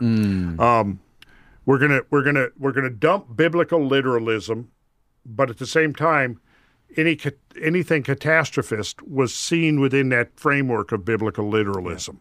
So it became one grain of sand, one drop of water at a time. Yep. And people like J. Harlan Bretz, who came along and proposed, who who were the, who was the first to propose to the scientific community that these features that we were looking at in Washington were created by these gigantic floods. He was rejected for 30 years because his critics said, ah, we're already we've gone beyond that. We you know, we're beyond all the biblical stuff. We don't need big floods anymore. You're just trying to take us back to knowing the Bible. But that wasn't the case at all. Um, the the reality was that he was documenting these gigantic, you could almost say biblical scale floods, but uh, but Biblical's yeah, a good word for it. What? Would have, Biblical's a good word for it. would have, Yeah. it would, would have felt biblical had you been witnessing it at the time. That's for sure. If you somehow by some fluke were able to witness it Yeah. and survive, that would have been the hard part. yeah, you could definitely see how it would have spawned Yeah. that whole theological moralistic framework for understanding it. And and Bretz was eventually Vindicated. vindicated on his deathbed, unfortunately. Well, he got actually, I think he was 96 years old when he got the, the Penrose Medal, which is the highest honorary medal in geological science. And like I said, I think he was about 96. And a reporter or somebody asked him, Well, how do you feel about this? And he's finally, after all these years, and he said, Well, it's great. The only thing is, my only regret is that I outlived all my critics, so they're not around for me to gloat over anymore. That's hilarious. And I was right and they were wrong.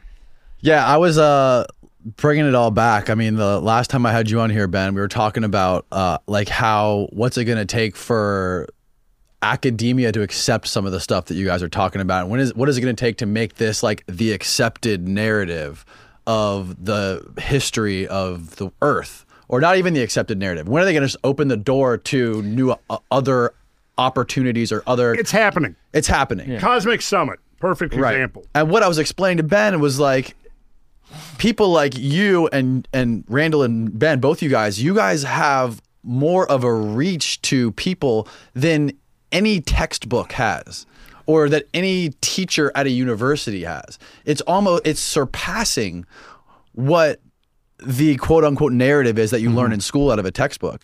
And you know, bypassing a little. Yeah. bypassing it yeah, more. it's it's well, and it is. I, I can see that that's a a- a slightly threatening thing. I think certainly guys like Graham Hancock get attacked because of it, and there's there's Mm-hmm. there's a reaction from you would call academic circles to try and say how can we you know become popular and get on social media and things like that as well. It's I'd still like to see a. I still would like to. I think it's an ongoing debate. I mean, I I, I, I like that that this information becomes more available. People can learn for themselves and make up mm-hmm. their own minds right. but I, you know, I, I hate that there's actually battle lines being drawn on this. I still think there's a need for more sort of rigorous and mm-hmm. open engagement and debate, which is not typical. There's we not a haven't lot of seen it, a lot right. of that. Yeah, no. Right. And I've I've Yeah, and social media is not the place to do it either. It's it's mm. you know, whereas I, I think it's the, the there should be proper forms for that type of thing to to engage these different ideas. I think it's definitely a political component to it because, for Yeah. one thing, think about this. If people started getting engaged with understanding how dynamic the history of this planet has been, which encompasses everything changes in the environment, you know, climate change and mass extinctions and all of that, and potentially the rise and fall of civilizations being, you know, who, who succumbed to these changes, right? Well, that's going to take away from the political narrative that they're trying to cram down our throats, which is it's it's all human fault. We're doing it. Um, you know, the whole climate change. See, and that's what pisses me off is that they've hijacked the term climate change. Right. Right. Right? Oh, of course. I mean, anybody who studies the history of climate on this planet acknowledges, yeah, the climate has changed profoundly over and over and over again. So don't tell me that I'm a climate change denier. Yeah. okay. Right. And I go, who's the real denier here? The real denier is the one that refuses to look or refuses to admit that the climate is as dynamic as we now know for a fact that it has been. And that there is nothing, nothing that has happened recently that is unprecedented. However, we could talk about a few other things. Uh, possibly, you. We're not going to get into that now. Looking at Maui, I don't know if you've seen my series in the Kosmographia podcast where I'm talking about these great firestorms in history. If you haven't, watch it, Yeah. Okay. and then circle back to the Maui thing. I've heard the Maui is directed energy weapons coming from space. Nah, I don't. I don't.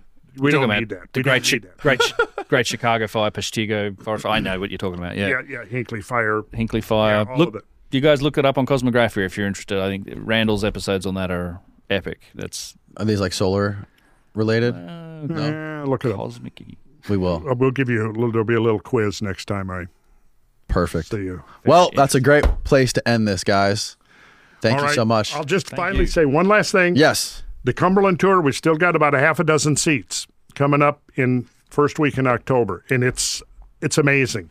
If you go on to randallcarlson.com, I've got I'm, I'm disclosing some information about where we're going, what we're going to be doing, and um, to show people that you know even here in the east we have these amazing landscapes in our backyard. Nobody hardly knows about them, and again, it's going to be a way of bringing people out into the field and teaching them this language, and then. Like you said, the Montana trip coming up. Montana trips coming up as well. That's probably on randallcarlson.com as well. If there's if there's seats Yeah. available, or contact at thecabin.com for for seats on the And- Montana trip. and Ben and I will both be there in person. We will. Yep. We will. I'll We'll link be both you guys' YouTube channels Yep. below so people can go check it out. Oh, cool. Um, and then websites, randallcarlson.com. And you have a regular website? Unchartedx.com. Okay, All okay. my stuff's there. And discussion. Beautiful. All right. All right. Sleep tight, everyone.